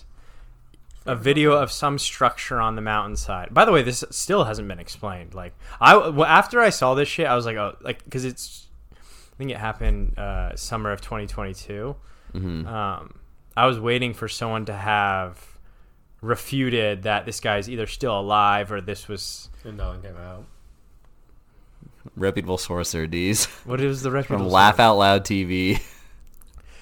Dude, I ain't getting got. Mm-hmm. No, this isn't. This ain't getting got. Like, the guy's dead. Don't believe it. According to who? I haven't seen the body. What do you mean? The local public obituary. Where's the body? Show me the emails. But anyways, there's one more of not the giant. There's some weird structure on the thing, which people anticipate it might have been like a military operation. But anyways, the dude, according to local sources, is fucking dead now. Say giant on the mountain. Man, Troy's good at this. Giant on the obituary. Guy dead. Or read out his name if it comes up. Also type in Canada. Cause... Yeah, this is all TikTok. Well, yeah, he was a TikTok guy. That's how he got his thing. Oh, my God. Is that why you guys don't have a TikTok? Well, I was like, I am turning 29 tomorrow, so... Oh, true. Hey, where are we at right now? This is a birthday pod. This is a birthday pod. Oh, shit. First ever birthday pod. Oh, one Nelson police officer dead, one critically injured in avalanche. This is unrelated. That sucks. What? Why are you guys not open to this be actual legitimate? I was, and then Tim started talking. Yeah, but this is what always happens right now. This is what happens. The voice of reason comes in. Why does this always happen? Why? I don't see why actual institutions of power couldn't be ever. That's a guy. Make your own assumptions. Ever, you know, like why? Like why is the onus on? You know what I mean? This is immediate. Like if it sounds sketchy. And the dude's actually dead after this whole fiasco. Well, there's no skepticism about if something shady went on. Because no, reputable media outlet reported on it. Yeah, but reputable MSNBC. Media at this point is in tied with those powerful institutions that would kill the guy. So obviously that would be the case. They're incentivized not to report on it. Maybe for me, I'm just selfish. Like, it doesn't really affect me. I don't really care that much. Yeah, right. I also don't believe in giants. There are millions of things happening out there in the world that are, horrible and everything, and it doesn't really directly affect me. Like, I should care about way more stuff. I should care, but how is this phone made that I use every second of the day? Like, I just look the other way. No, but these things do affect you. That's the problem. Like, all right, crew, we were talking I'm getting distracted by this computer. I told you. No, Jesus Christ. All right, I'll control the computer. Damn. No. Give me the computer. What? Yeah, he's on fucking addicted. Microsoft Teams is up. Let me just message the coworkers real quick.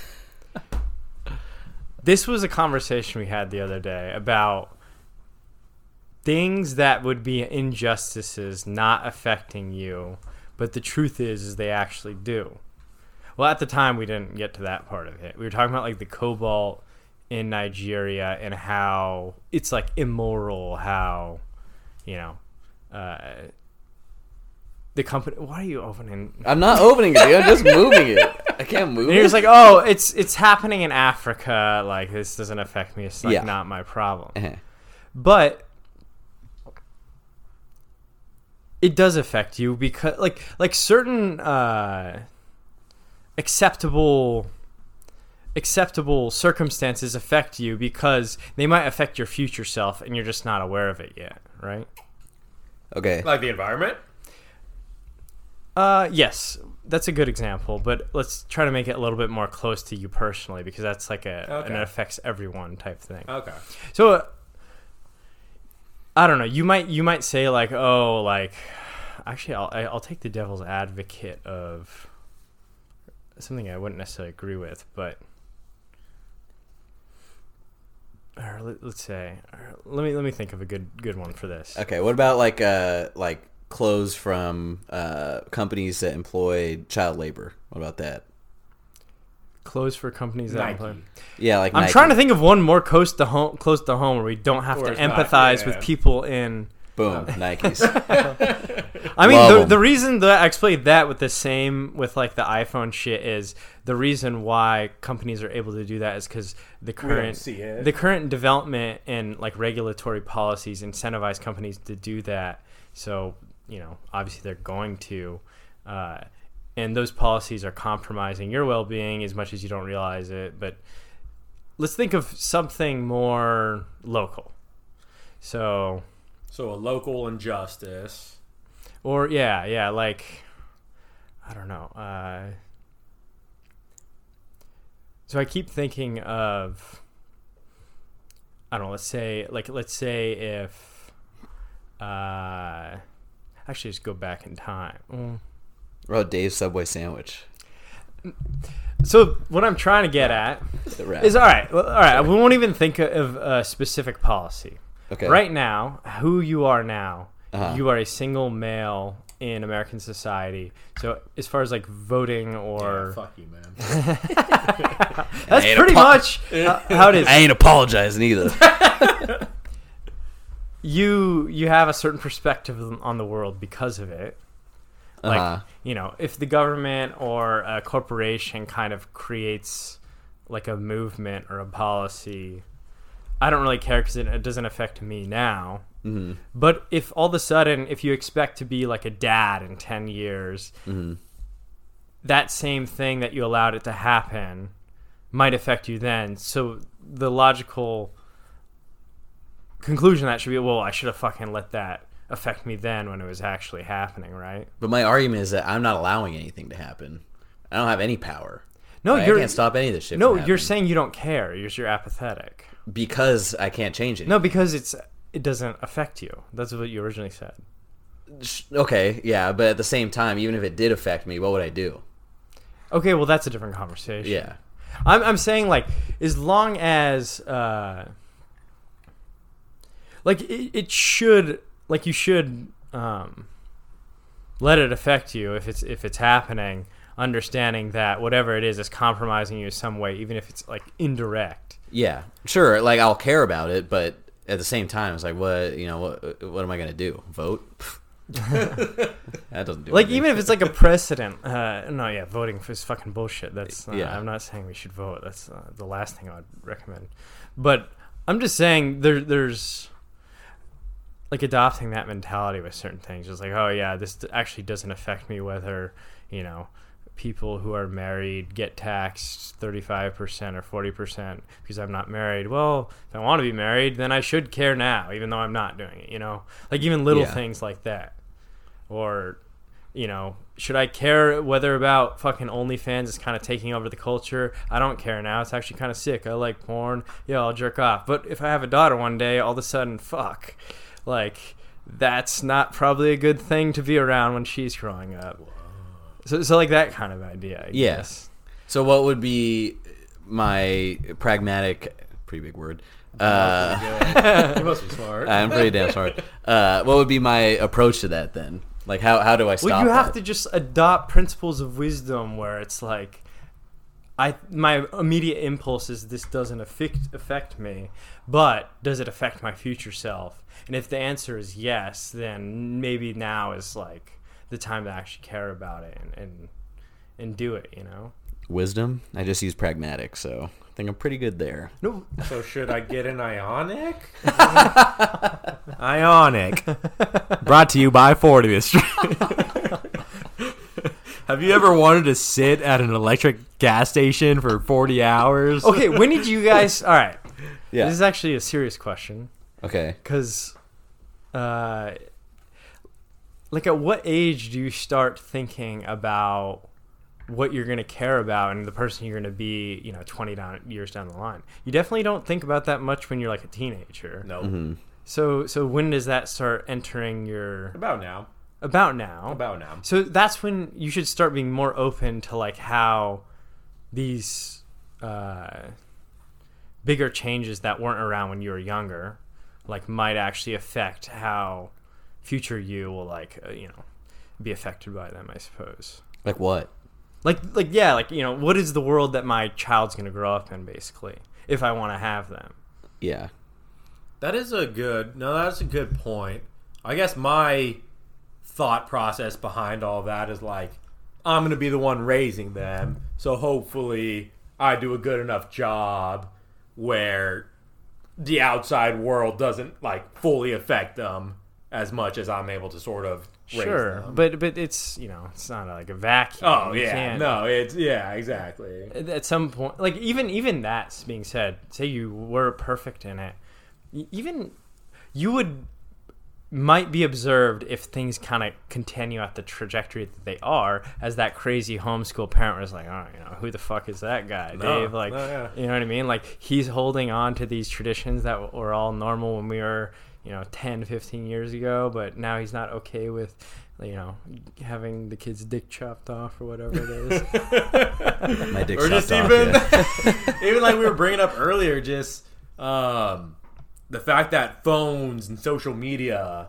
are so big. Yeah. I've never even thought about that, but my having like a niece and a nephew go through that age right now, and maybe I only hear about specific things, it seems insane.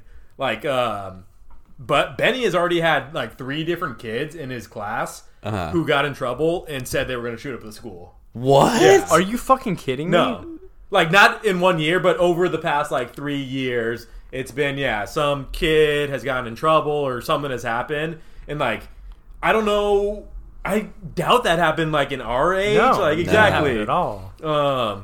And, yeah. Yeah. You have said that. And which seems crazy. And so, like, obviously something's... No, it's the best evidence that there's cultural and changes happening, because it's just like we were talking about before. It's not like people in the 50s were any more dumb. It's just a different framework to behave in. It's not like these kids are different than we were when we were kids. They're just in a new culture, compared to what's around them and everything. Exactly. Yeah. But what's around them is everything. Yeah. I think that's why. Yeah. But that's the thing, is like now, and before caring about it when it happens in the future, you should start responding now, so you hopefully like act against that. You know. Scenario that you don't want to happen. Yeah, that one's hard though. I feel like, because like, what could you? It's not something you could completely control. It's like no, yeah, which goes back to what Chris said. Exactly. It's like, well, it's like, yeah, do it. Like, I could care, but then I can't affect it. Yeah, like, you just gotta be part of the solution. Like myself, I'm not on any kind of social media, so you guys are part of the problem. Sure, yeah. Honestly, that's a good starting point. I can see social. Well, maybe that's just because I'm growing out of it though, and we already lived past it. I was about to say I can see it dying, but that's just maybe because I'm getting to that age where it's dying. Plus, me not having social media is just the easiest talking point where I could look down on other people and be like, "Wow, you guys participate in that." So I think it's actually dying with younger generations now too. I forget who I heard this from or if I read it online or something, but apparently among like young high schoolers or something, it's cool now to have like not that many posts. Like it's like, oh, you're like a try hard if you have like all these posts, and they're not obscure photos of like, remember that photo you took of me sleeping? It was like, or no, is you in the car with the mustache or something like that? Only Instagram post. Yeah, that post would kill it with high school kids. I'm telling you. Yeah, no, that question on the board should be, what era in the future would I do the best in? 10 years from now, I'd be killing it. As a high schooler, yeah, you would be the fucking the coolest kid in high school or college. Probably me, but my little cousin. Speaking of that, he'll like show me like stuff on his phone. This is the same one who like bullies you, right? Like, dude, he tells me like all the new things. Like he just like tells me like Riz. And Thanksgiving, he was just like saying, like, "Oh, dude, like that show is so mid," and I was just like, "What are you talking about? Like, what does that mean?" But he was showing me all these like photos. He has an iPhone now, and one of the photos, no joke, was I didn't understand it at all. I just felt like such an idiot. But it was a picture of Mike Wazowski, and his eyes were all bloodshot. and he was in the locker room of that one scene in Monsters, Inc. where he and Sully are, like, you know, getting ready for work or whatever. Uh-huh. And his face is just going like, ooh, or like that. And yeah. He just showed me that. He's like, dude, check this out. And I was like, what's the joke? And he's just dying laughing. And I was like, what? And, like, Kevin is, like, my go-to when it comes to that kind of humor now, too. So I told Kevin, and he was just like, dude, that's a new form of humor that we don't get. And I was like, damn. All right. Kevin's been studying over weeks. Yeah. Dude, Kevin, if I need a translator to speak to high school kids right now, it'd be Kevin. That's how I found out what Riz was. I was like, what is Riz? He had to explain it to me. Yeah, we're getting at that age where you look back and we're like, whoa. Yeah. The fucking models of these people are total different. Everything they say, like, all their jokes, I'm just like, dude, it's straight over my head. Like, I just don't get them anymore. Yeah. But yeah, no. So you care about the cobalt that's being mined, and you care about this fucking dicks being chopped off crew. Sure, I'll care. What do I do with that? I don't know. Well, you remember, all right, what we do. What do we do? This brings it back. Yeah, bring it full circle. Right. This hasn't happened on the pod yet. We were talking about this before. This is the, what's the meeting that the revolutionary guys did? The congressional something or other? Yeah, yeah. Congress. We were talking about how they got fucked up and took over. Yeah, this is our version of it. Yeah, we're laying out the... No, remember how I said we should just buy some land in Colorado and I'll be the plumber and Dave will be the electrician and... It all comes around to this fucking scam. Dude, we could have our own sort of local... I like that one more than the Green Bay one that Kyle was pitching. Where were you saying? Colorado? I like Colorado more than Green Bay. Oh, yeah, definitely. I'm watching Yellowstone, so let's do Montana. So we just make our own little community on some land, and then all that. That's when it really doesn't affect us. And then if the government tries to intrude too much, that's when we secede locally. That's when we do, what was that one guy from Waco, Texas? The Branch Davidians. You guys know about that? Yeah. There's also one in Oregon that it was Osho. Did you see that one? No, but it sounds like a pretty similar one. It's basically, I think there's a show on, it might be Prime, but it's pretty good. It's basically, it's like a true story.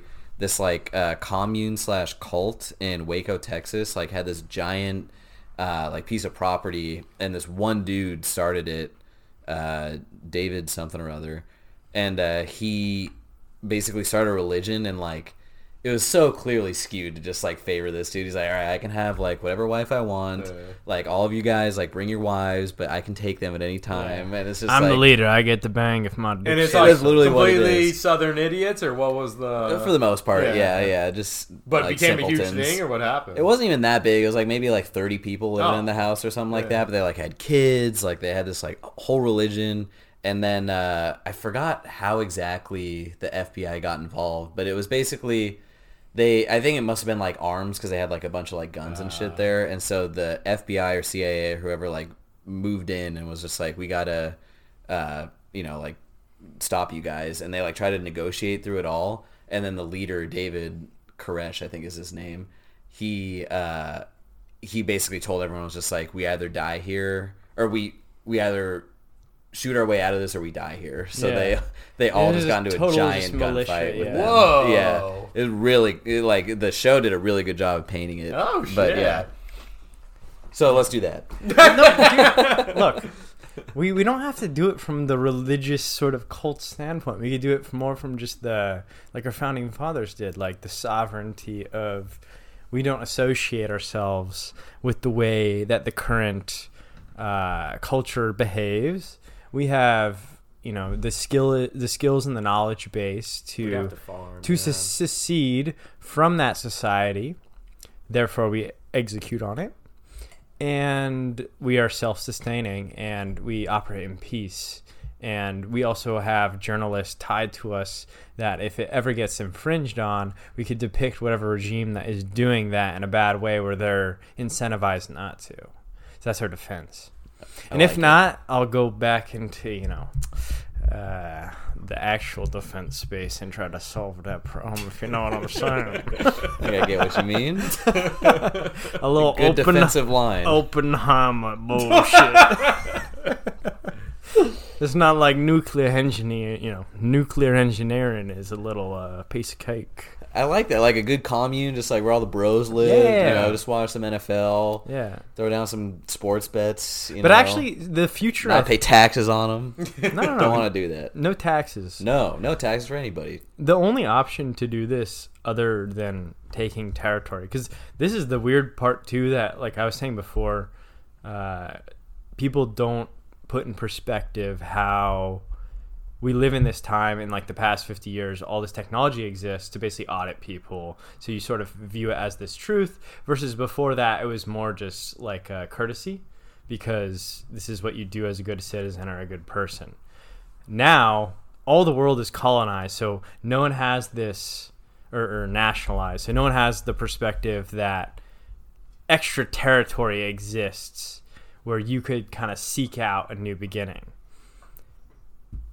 So now, though, there's actually people trying to, like, make new territory, like, in the ocean and shit. Like, make, like... I mean, there's also, like, the space colonization bullshit, but that's probably not going to actually happen. Yeah. So it'll be, like, unless you actually... what's the word? If, like, you have a certain plot of land and you say, we're no longer a part of this. Secede, yeah. As long as you either have to secede... I think he said it, like, 5 minutes ago.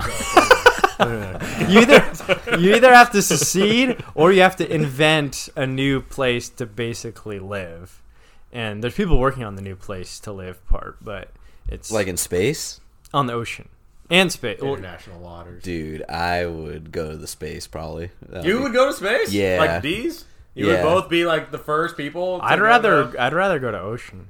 Whoa, I think I'd rather do space. Really? Yeah. Just it's too cold. Water's too cold. Dude, space is like underwater compared to the ocean, which is above. Also, water. Your fingernails fall off. Hold on. Space is underwater compared to the ocean? It's not like you can go outside. Huh? No, space is like you're in a submarine because you can't go outside because space is pretty much what we did in 2020. Both of your analogies, you were comparing space to the water, and the other comparison was the ocean. No, I'm saying you're on a ship in space, but... because you're surrounded, because you're orbiting something, and you're in the vacuum of space, you cannot exit outside of the environment. It's pretty much like the COVID lockdown. Yeah. I pretty much went to space in 2020. But also, I enjoyed the COVID lockdown. It wasn't that bad. It was pretty sweet. But also, if they put hot bitches on the spaceship, there's nowhere else they could go. So. Yeah, I'll go to the spaceship. You go to your little water or whatever. No, I'm just. But also, kind of like the whole Atlantis, like. Having like mermaid chicks around you, like on the ocean, would be nice. That would be pretty cool, yeah. Although the issues with mermaids is that they have a fish bottom. It doesn't get talked about enough. What are you gonna do with that? Yeah, how do you get in the? Actually, were mermaids like a fish fucked by a dude, or it must have been? Is that the origin story? I think I read about this in the book. I think this is in the Bible. I think it was. 1 Corinthians. I've never read the Bible before, but I did go to a private school. Or the fish fucked the human, and the fish just got the half on the bottom half. I went to a private Christian elementary school, and like one of our subjects was a Bible study, and we had to like every week. This was like 1st through 4th grade or something, so it was like pretty simplistic. We just had to memorize a Bible verse or something. It was like weekly. Sometimes it was like 2 or 3 lines. It's like, as a kid, like that's a lot to memorize. And so our quizzes would be like 3 verses, and you had to like fill in like the missing words or whatever. And I would do so poorly on it that in our class we would fill it all out and then go up and like turn our papers in. And I thought I was like the most sly 4th grader ever. I would like go to turn my paper in, and I pretend like I forgot to write my name on it. I'd be like, oh shoot, and then I like look at somebody else's paper, and then I go back to my desk and be like, genius. That's good. That's not bad. I'm sure the teacher was just like, this dumbass. Yeah. I know what he's doing. But they're so entertained by it, they want you to keep doing it. So they won't catch you. Yeah, my mom would pick me up from school, and she was like, how's school? I'd be like, pretty good. That would damn near murder. All right, so 2 votes for ocean, 1 verse for space. I do space. I would do ocean. Yeah, me and Dave are more nautical. You guys are also, more nautical. I'm a Scorpio, and Scorpios are gay. Believe it or not, we're not all gay. Fun fact, I don't know. That's what Mercury says. Bringing it back to Skeet Davidson, I have the same exact birthday as Skeet. Same exact. Mm-hmm. November 16th, 1993. So he's a, what was it? He's a Scorpio. A Scorpio? Which is a water sign. Oh, shit. What's a Gemini? What's a scorpion? Yeah. Water sign. Gemini? Scorpions hate the water. Oh, Geminis are all, can I say no, you can't, because I don't know who else is Gemini. That's the technical term for Gemini, so sure. You know what's funny, too, is I saw this opinion online, but it kind of goes back to the mountain on the, or giant on the mountain guy, is people are just like, people believe that there are giants out there, and then I'm just like, dude, like, there's no way that there's a giant out there. Yeah. But then other people are just like, oh, my mood today is dependent on a planet that's two planets away. But like so, based off of like the 1900s when things were way different. Dude, no, I sent you guys that Neil Brennan joke. I'm sure I opened it and laughed. You liked it. Okay, what was it? Actually, Dave was the only one. It was the crux of it. I'm gonna obviously butcher it, but it was like I have a problem with how atheistic people are these days. Like, you never meet, like, colored people who are atheists because they have it hard. If you, like the fact that white people have it so good that they're, like, oh, like, can I interest you in afterlife? No, it's fine. Like, I'm good. That was good. Yeah. Like, I am perfectly fine with this. Yeah, like, exactly. No, thank you. That was a good one, actually. That is true, though. You don't think of a lot of... I can't think of any, like, person of color that's an atheist, really. No, I mean, it's just cultural difference that... Dude, the thing is it? We're secular now. That's, like, so normal, but it's so not normal historically. And we just forget about it. Yeah. Like, this is something that is, like, new in the past 50 years, which is nothing in the span of history. I wonder if, like black communities are, like, talk about, like, white people shit, and they're just, like, skiing... You know, atheism, that kind of stuff. It's just, white people do that. So, have you ever ridden in a car?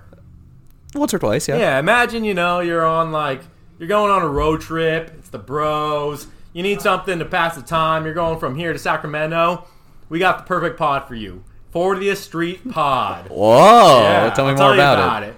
Bunch of intellectual dudes, they get together, they discuss everything under the sun. We're talking religion, we're talking making fun of friends, we're talking eras of time, we're talking whiskeys. It's everything you need in one podcast. That's 40th Street, F-O-R-T-Y, Street. F-O-R-T-I-E-T-H? Street. Where can I find it? You can find it on Spotify. Okay. Hey, Deez, are you guys on YouTube? Instagram? I don't think they're on YouTube. Do they have TikTok yet? They need a TikTok. No. They don't even have Twitter. Jesus Christ. Yeah, these guys suck. All right, you can find it on, you know, there was that classic line people say, find it wherever you find yours. Yeah, you'll have to do some digging because these guys aren't anywhere. This isn't easy. But yeah, promo code 40th Street. But this promo code, you have to spell out F-O-R-T-Y. Street. So remember it. All right. Should we break out the magic 8-ball? Yeah, we gotta have a question for it. That was the question. Oh. It doesn't work. Dude, it worked better when it was in the plastic. It is certain. All right, magic 8-ball. West Coast culture versus East Coast culture. Wait, actually, I think we're doing good. Oh, you want to talk about that? Sure. What did you want? It's your pod. Yeah, you're the host. Yeah, lead me. Actually, there's only one. All right, let me get your guys' take on this. Yeah. Okay. All right. So actually, we haven't touched on this yet on the pod. I think Crew and I addressed it when he was on the pod. We're good friends from way back, Little League through high school. Dave, same. I think none of us went to the same... Yeah, you went to Bathgate, Crew went to MVCS. We all met in Newhart or whatever. Mm-hmm. I mean, I guess I went to Bathgate with like Travis. Right. But as far as us right now, Eric, yeah. I didn't hang out with any of them though. But actually, like, what's kind of interesting, which I want to get your, I don't think I've ever talked about you guys with this or talked about this with you guys. That was a.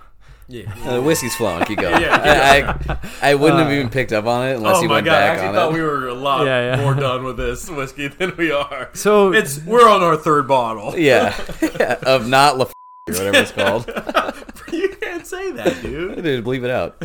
So clap. We of I don't know our high school friends and also sort of people of our social standing within high school.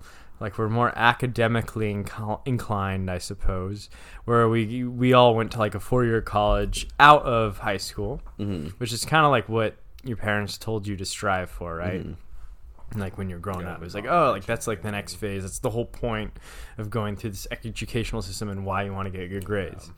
But I remember when you're actually in that process, in the social environment of it, it wasn't something that you really like pride yourself on. It was just kind of like something you did in the background, you know, like sports were a more like talked about thing, for example. Oh, yeah. But then once I went to USC and I met people from the East Coast, that was like a weird ass, like it was like their primary focus was like the whole academic thing. Like I remember I met people from the East Coast and it was like, yeah, I ended up at USC, like, all my friends are at, like, Ivy League schools, like, I'm an idiot kind of thing. Mm-hmm.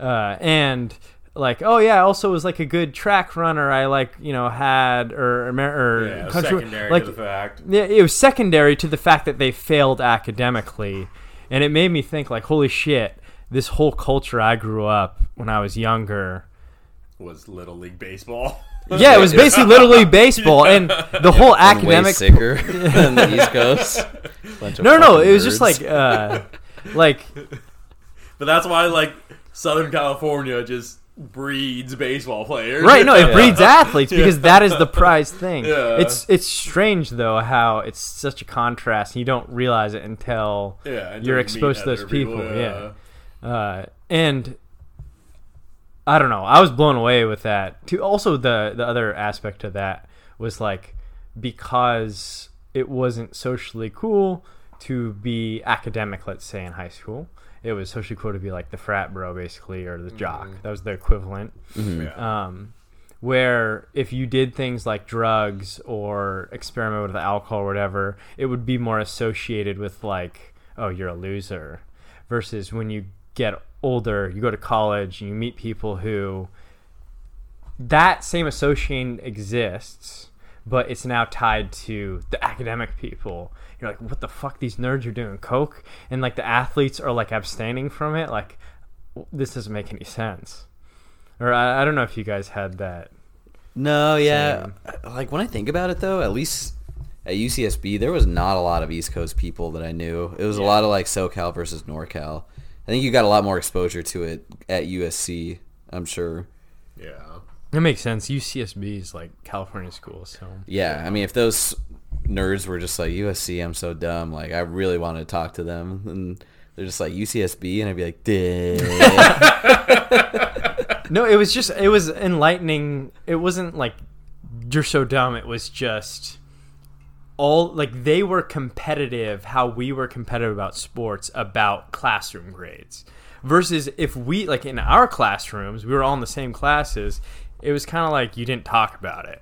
Yeah, like no one knew who was getting like 4.4s or whatever it was, or 4.0s until, you know, it was all said and done. On the East Coast? No, on the West Coast. Oh. Yeah, that's true. We didn't really talk about grades. Yeah. No. But this is the other reason why I also think this is interesting. Did you get a 4.0? Above.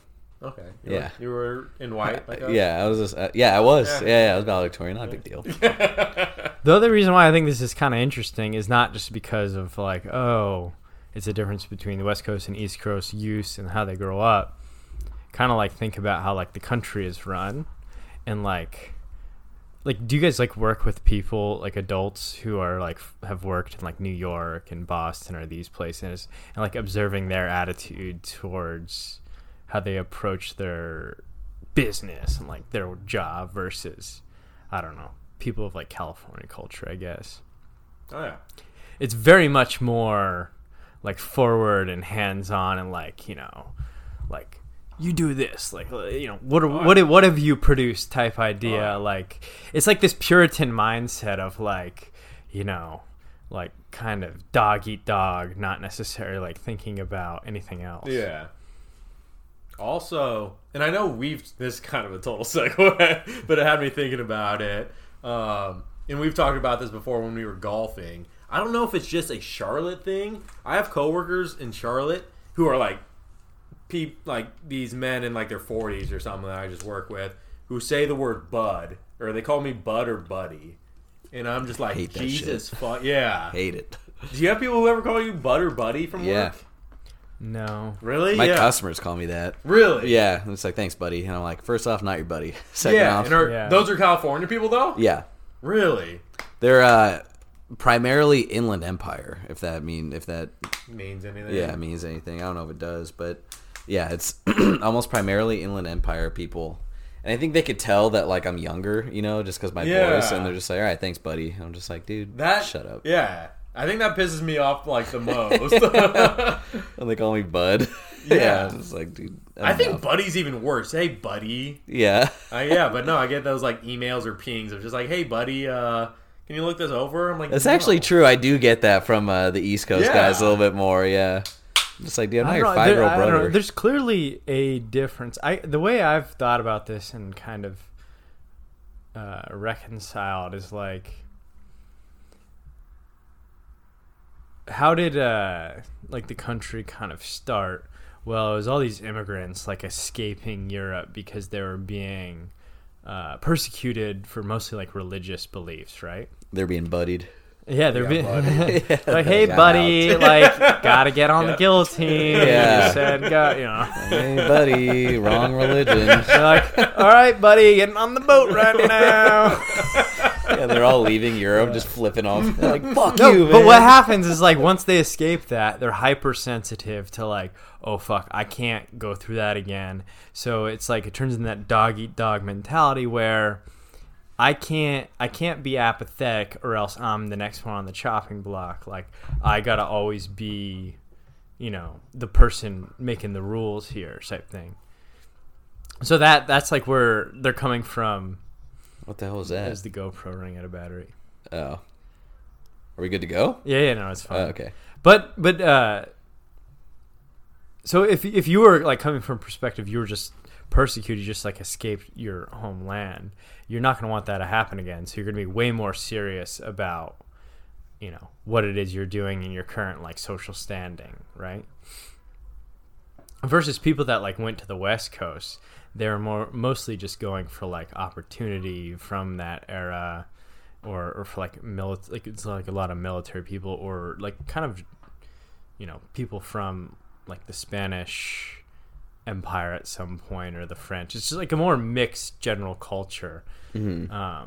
But we're all integrated in the same system, so that competitive mindset is still very prevalent on the East Coast, and it's like dominating over like the West Coast. You know, like fucking we're just chilling type idea. Yeah, sounds like being on the West Coast is a lot more fun than being on the East Coast.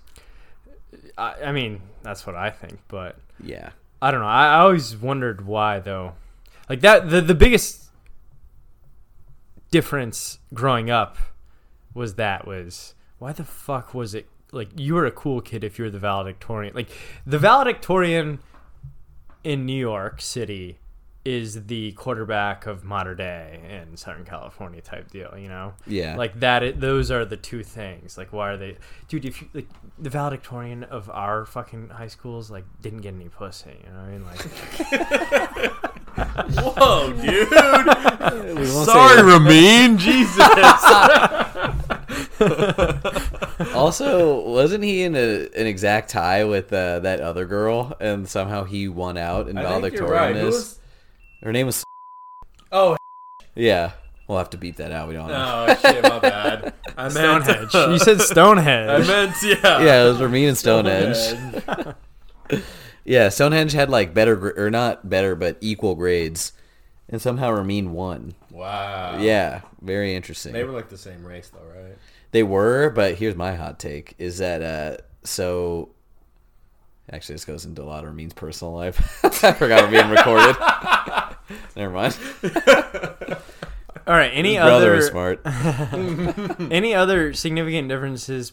I just basically ranted about how we view intelligence versus brawn, East to West Coast. Do you guys know any other big ones? No, just West Coast seems cooler. I think the East Coast people. A lot more chill. Well, yeah. But then I'm going like California to New York. Yeah. Exactly. Well, I think like, those are the titans. Exactly. You know? Yeah. Where things just seem a lot more casual over here. Yeah, although Florida's starting to seem pretty California. You know what it is? It's the weather. It's because those people suffer through 6 months of not going outside, so they just stink. This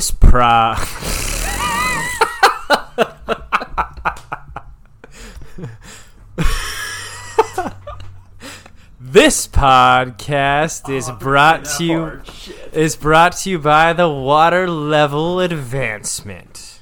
Water Level Advancement. Well, first you need water or advanced water to use the water level advancement. But so backtrack a bit. Reverse. Do you know that your water, your tap water, it's drinkable, but it might not be up to the standards of your health that you would like for long-term performance. So. At Water Level Advancement, we really recommend investing in some sort of home filtration system to first solve this problem.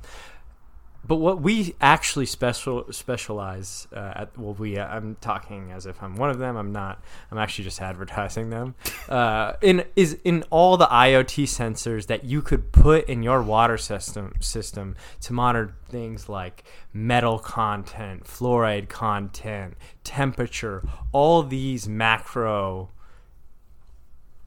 data points that will give you a good idea of what's going in your shower, what's touching that skin for that good 20 minutes of pleasure that I get in the morning or post-surf sesh, or, you know, I'm just parched after a good run and I need to replenish my body with that important gift of the golds that they call the H2O in the chemistry community, that water. Because, you know, you never know what's coming from that big old weather reservoir in that weird state where all the kids go hook up with in high school and tag up just like the bathrooms and the stalls or whatever this shit is. But anyways, come to Water Level Advancement and get those sensors installed. And we're also going to throw in the software for monitoring that and giving the insights you need. 3 months free as long as you sign up for a year. You can also sign up month to month and use a discount for $5 off each month with promo code 40th Street. Waterleveladvancement.com. That might actually be a real website, so be careful. If your promo code doesn't work, promo code 40th Street. Dude, .ca is Canada. They don't have that shit. Tell them D sent you, Water Level Advancement. You'll love it! There's one more. I had another philosophical theory I wanted to run by you guys. Hit me, Plato. Let's go. How do I start with this? Maybe I should have said Socrates. Socrates would have been better. Oh, shit. All right. Take that back. Clap it out. Yeah. Okay. Actually, I want to pose it with a question. Hit me, Socrates. So, have you guys ever thought, like, what are... I think historically a lot of people would have said... This is like a religious answer, but what are those tenets of existence that a lot of people... What are you thinking of? Oh, I'm going to look up the movie Tenet. Oh. Sorry. I was thinking of Liver King's 10 ancestral tenets. Like what... I never saw the movie. I don't know. The movie stunk, but continue. You know, when someone says they're not like living a fulfilled life or something, sure. Like why is that? Like, what is the sort of bigger macro expectation versus reality? Well, no. Like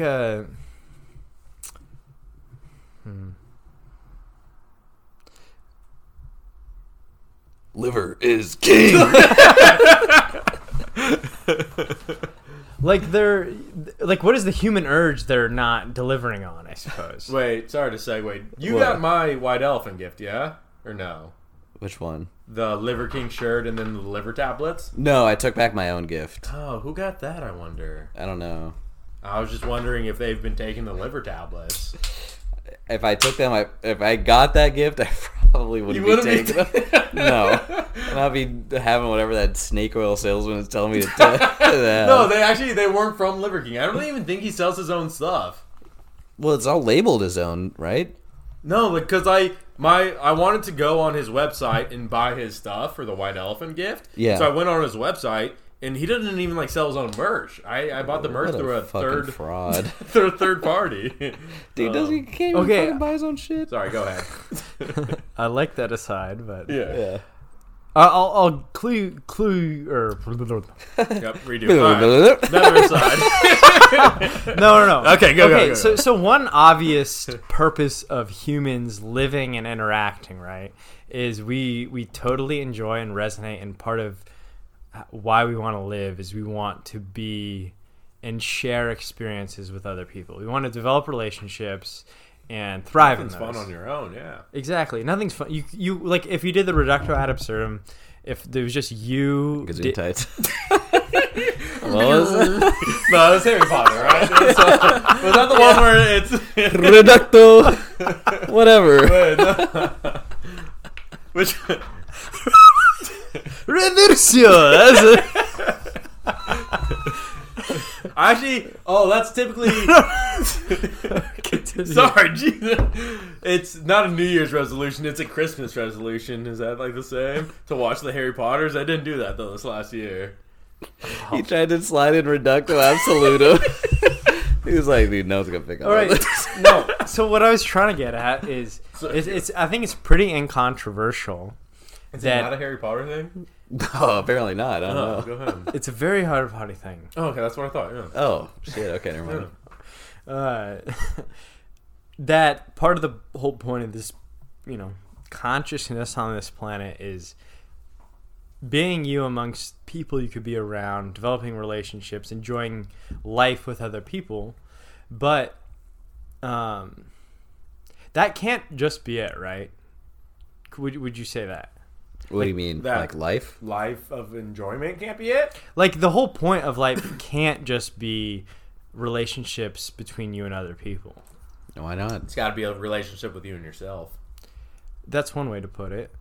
Well, I guess the way the other... No fucking Harry Potter shit. Jerking off. You took it a different direction, you asshole. He brought it up.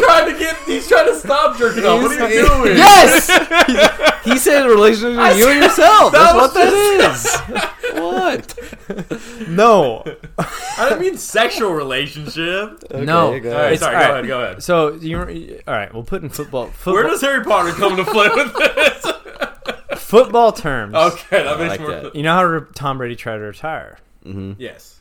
Part of the reason why he did is like, I've been so dedicated, I need to spend time with my family. It didn't take him very long to realize, like, wait a minute, my kids are teenagers, they don't want to fucking hang out with their dad all the time. Like, I need something just for me. So he just banked on that football. So it's clearly life is not just about me, Dave, and crew fucking just hanging out and just having a good time all the time, right? Or you and your girlfriend or significant other. So what is that other pillar that we would need independent of relationships? Because that's obviously, pivotal to the human experience. What's that other broad category that you would say is important and makes life worth living? And, what might be an example of how it actually comes to fruition for most people? So I have an answer for it. That's why I bring it up. But do you want an answer from us? Yeah, exactly. Oh, I think So it's not relationships. So it can't be relationships. It's just like a broad. Some people might say, you know, like Dave said, like relationship with yourself, like religious spirituality, which is kind of like exploring your own existence and how you got to be able to live with yourself. Yeah. Yeah. Okay. And so that, if I had to guess, that was obviously, if we're just going back to Tom Brady example, like you said. Well, one aspect, too, if they're, like, teenagers. What did he do? Did he spill all over himself? That was the second time. I don't know if you've noticed. I keep looking down at my shoes. Dude, half the time I'm not even spilling. Yeah, it was funny. I wouldn't have noticed, but once he spilled it, he looked up, he's like, oh. Dave continues. Sorry. God damn it, I was going to. That was my fault.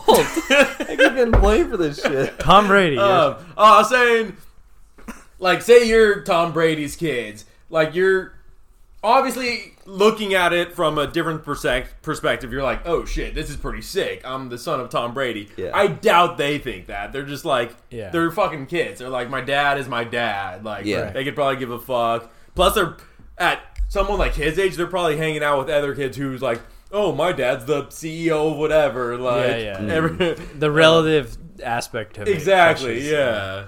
He can't really think of it like, oh, I'm going to be a god to someone. You got to just, like, accept who you are. Yeah. And so and then it becomes the whole expectation versus reality. And who knows what it is for him. Maybe it's he needs to be in the limelight forever sort of thing. Yeah. You know? So I think there's definitely something to exploring, like, the existence of yourself and how you interface the world and, you know, your family and whatever it is, circumstances you're in. But I actually think...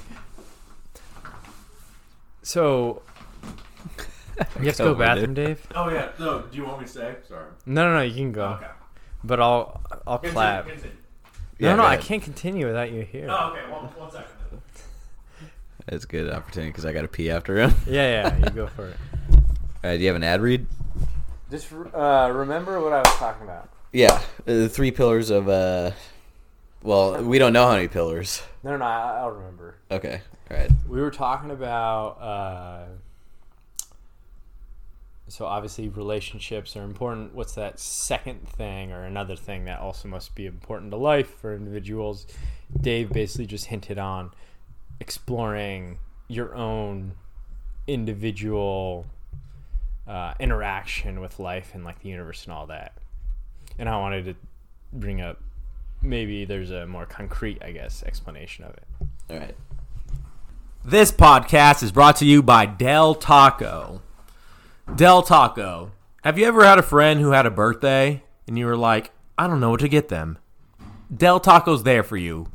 Half pound, bean and cheese burrito, green sauce, red sauce, doesn't matter. It's about, you know, half a pound. You know, you get 8 of them. You hit it, your friend with them. It's amazing. Get yourself a couple burritos. Get 8 for $4 right now with promo code 40th Street. That's why it's 8 for hashtag 40th Street. That's a 40THST .com. Show them at the register. It's on the house. Shit, will this fuck me up? As in? So, when's the last time you did this? All right, man? So we just left off. Dave. It's empty. Damn it, D. Are you going to take us in? Yeah. Oh. Wrong. It's like the D. For those listening, I gave him the empties in cast. He's like, man, I don't really do this very often. All right, let's open it up as. Can empty. I get to my theory? I forgot we were in the middle. So here, pillars of humanity. Jesus. No, we were talking about how there's inherent necessities to being a human as you live and experience jerking off. What life it is. Yeah. All right, jerking off, but we're holding out on that in 2023. Yeah, that's one of the pillars. And I think the one we started with that we could all agree on is relationships with other humans and sort of the shared experience. But then what Dave was talking about was that experience with yourself. But one thing I kind of was pondering recently. I'll get fucked up. I can't do it. It all started... I mean, we all come from a similar background, right? You guys listening? Yes. Dave, you're trying to tempt me with That's a great pod question. For those listening, Dave, you trying to... People driving on 4x5? Oh, shit, yeah. Oh, yeah, I'm still here. Oh, God. Dave is the snake in the Garden of Eden right now. He's just trying to tempt me with Zins, but I'll die, dude, if I do one of those. When was the last time you did one? At your birthday, but I'm not drunk enough to do it. My birthday? Yeah. This last year? All right, give me one, and then let me continue. Really? Because I want to give you guys a take. Yeah, I haven't done one since I hung out with, like, Brad. And like it took, like, half of these. Dude, no. I can't do it. All right. You ready? Yeah. I think this is an interesting thought. Okay, hit me. So why... This is what got me thinking about this.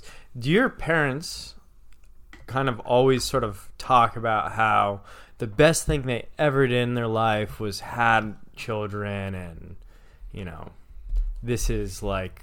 No. This might be a reflection on me, but no. No? No. I've definitely heard, like, obviously that seems like it's something you would see in, like, a TV show. Like, oh, yeah, the best thing I did, which, honestly, it sounds like something my mom would want to say, but... Yeah, I've asked my dad. I was like, am I the best thing you've ever done? He's just like, oh, God.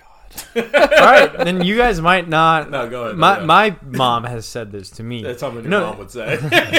To you? Well, said to all our friends, whatever. He's just like, shut up. No, and so what I kind of was thinking about this. So what is it about a human having a child that resonates so much with, like, the experience that it is to have a child? You know, like, what are you fundamentally actually doing there? I think it's instinctual. Like, that's just what you feel inclined to do, you know, after a certain amount of time. But the process of it, like raising a kid, what are you actually doing? Like, what are you participating in? What do you mean? Like, raising a kid, you're cultivating a life, you're kind of creating this new life, right? I guess maybe, this is maybe just me being drunk. Maybe for a lot of people, it's like a second sort of chance of life. I think that's exactly what it is. They're just like, I fucked up. But I'm not going to... Now you do better. That's a good idea, actually. Yeah. I didn't think of it that way. It's like, okay, I'm going to try and do better by teaching you the things that I fucked up in. Well, this is maybe someone who's logical and not someone who's like, I don't give a fuck about my baby. Yeah. So I guess the way I tied this, or sort of how I have reasoned through this, was, is there just... an innate desire for a human to create anything, like just have this creative impulse, where for most of human history we were living in poverty, basically, where you didn't have any resources to create anything. You just were just like living hand to mouth and surviving. So through like the mother or parent child relationship, that was your only avenue to finally have your creative impact on the world through another person, basically. Whereas like you're just trying to survive, and then now finally you could do more. You could do more than just survive. You could create what this other person is and cultivate their own being. Which still, you could sort of go back to what I was saying, where it's like a second chance to do more. Exactly. Yeah. So it's related. Yeah. But the reason why, if we take that view on why that connection is so special, it's what's it called? Gaslighting. Like an... Yeah. It's... I'll just say avenue. That's not the word I was thinking of. But it's an avenue of just general creation. The reason why it might not be as important in the modern world, even like with, you know, you just said your parents, they never said that. Because we have all these new opportunities to kind of execute that same need. Like, you could be like an artist... You could like make a beautiful painting or these sick movies, where that's how you actually make your stamp on the world around you, you know? I was kind of, not exactly the same, but I was kind of thinking about this not too long ago, where back in the day, it seemed so hard to like do what you were doing and then completely do a 360. Yeah. Like now there's the internet, obviously, and you're connected to everyone, but like say you were... in the 50s and you're in a career and you quit, like, it's all word of mouth then. Like, you have to find something. It's not like you go on the internet or, like, go learn something within a month. Yeah, yeah. It's just, like, you're kind of stuck. So right. I see what you're saying there, where it's like, okay, this is my opportunity to create something completely new. Yeah. Yeah. I mean, you like, no one had, like, the tools that we had to kind of create anything from scratch that was, like, tangible enough. Like, the easiest way for most people in history was just to fucking get pregnant and with a dude and make a kid, and then that was your gift to the world. You know what I mean? Like, now we have all this extra shit surrounding us where we could create all this other stuff that influences the world beyond another person. Mm-hmm. And one of the reasons why I started kind of thinking about this was, I don't know if you guys like listen to like interviews of influential people, you know? I try not to, but yeah. That's probably smart. Yeah, I'm pretty anti. So don't want them influencing me. No. So like you'll listen to like an interview of certain people who are like more of like maybe a business mindset where they weren't like pursuing a creative endeavor. Gary Vee, maybe. Yeah. I don't know. Maybe not him. Tony Robbins. And Wolf of Wall Street. If they're asked like what's the best thing they've ever done, they'll talk about like their kids and their family, which is good. It's noble. Mm-hmm. But then other people who might have been like, you know, Quentin Tarantino, like they just like never mention that aspect of it, or you know what I mean? Like it's like kind of in the background of their life of how they operate. So they might like view it differently than someone who had like a less, I guess, creative career or something like that. Yeah. Different strokes, different folks. Yeah. I mean, those people are probably just like, this works for me. I'll work, you know, focus on a family later. Yeah. And then maybe not ever. I don't know. Like Quentin Tarantino, I don't think, does he have a family? I don't know about him. I would doubt it. Isn't he the dude in Defeat? I think so, yeah. Yeah, the director, yeah. Yeah. Yeah, I mean, he might be a bad example, but he was just like the first movie director that came to mind, so. Yeah. No, my point was, it's like his creative outlet like, is like, yeah. When you study like an art, like a famous artist's history, how much does their family life come up versus just like a general like king or something, or someone who wasn't producing tangible art? You know what I mean? Like, like that's a more significant part of their legacy, I guess. And I feel like as an artist, you have to who am I to fucking say? But like innately, you have to try and be unique.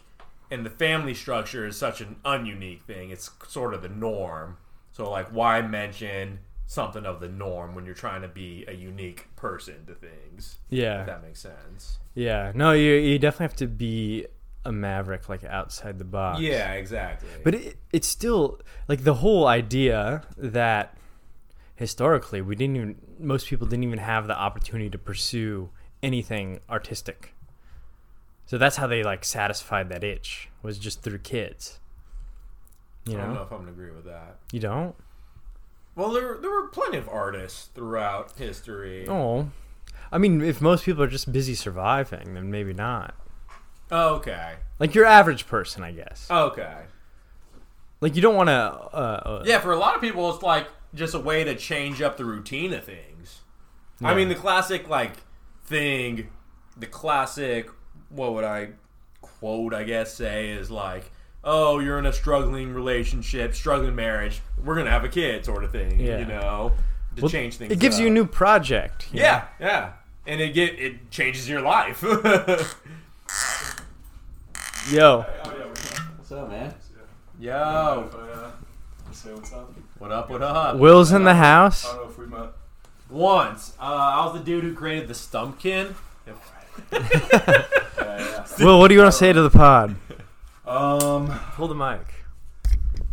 Take Tim's mic. I can tell my. I stopped drinking, so I'm pretty disengaged. So. Are you doing dry dinner?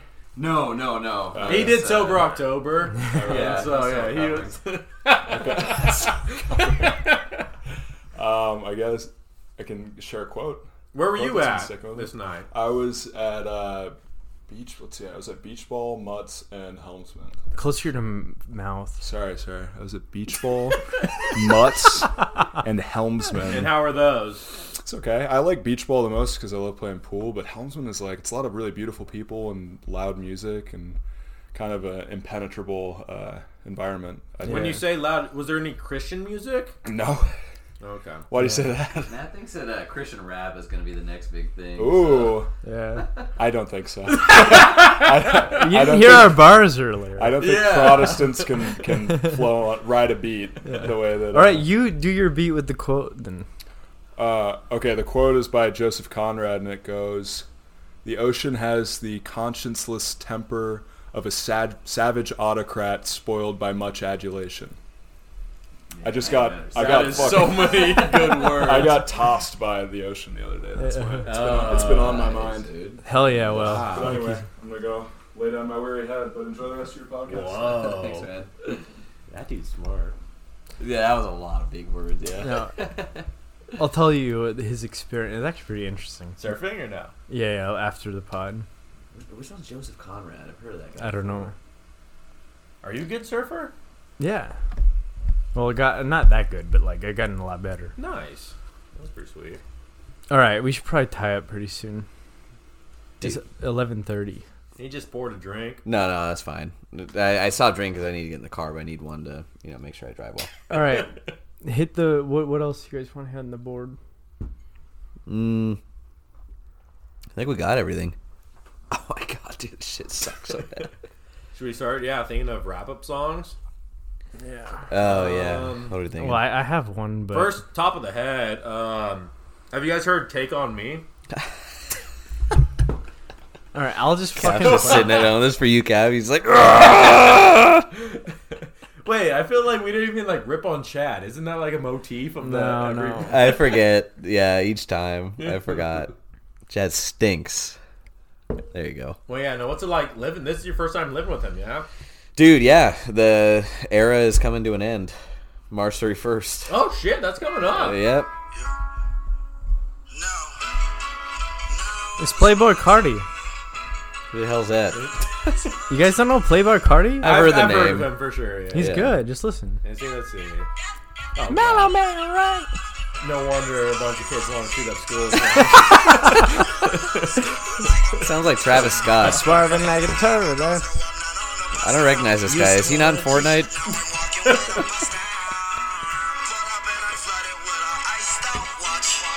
Oh, God. Wait, this just sounds like Travis Scott. This is Lil Uzi Vert. This is Lil Uzi. Yeah, Playboi Carti has to... God, all right, too. Lil Uzi Vert? We don't even have any more rocks. It's true. We think it's damn it. God damn, we ran out of rocks. Wait for the drop. Wait for the drop.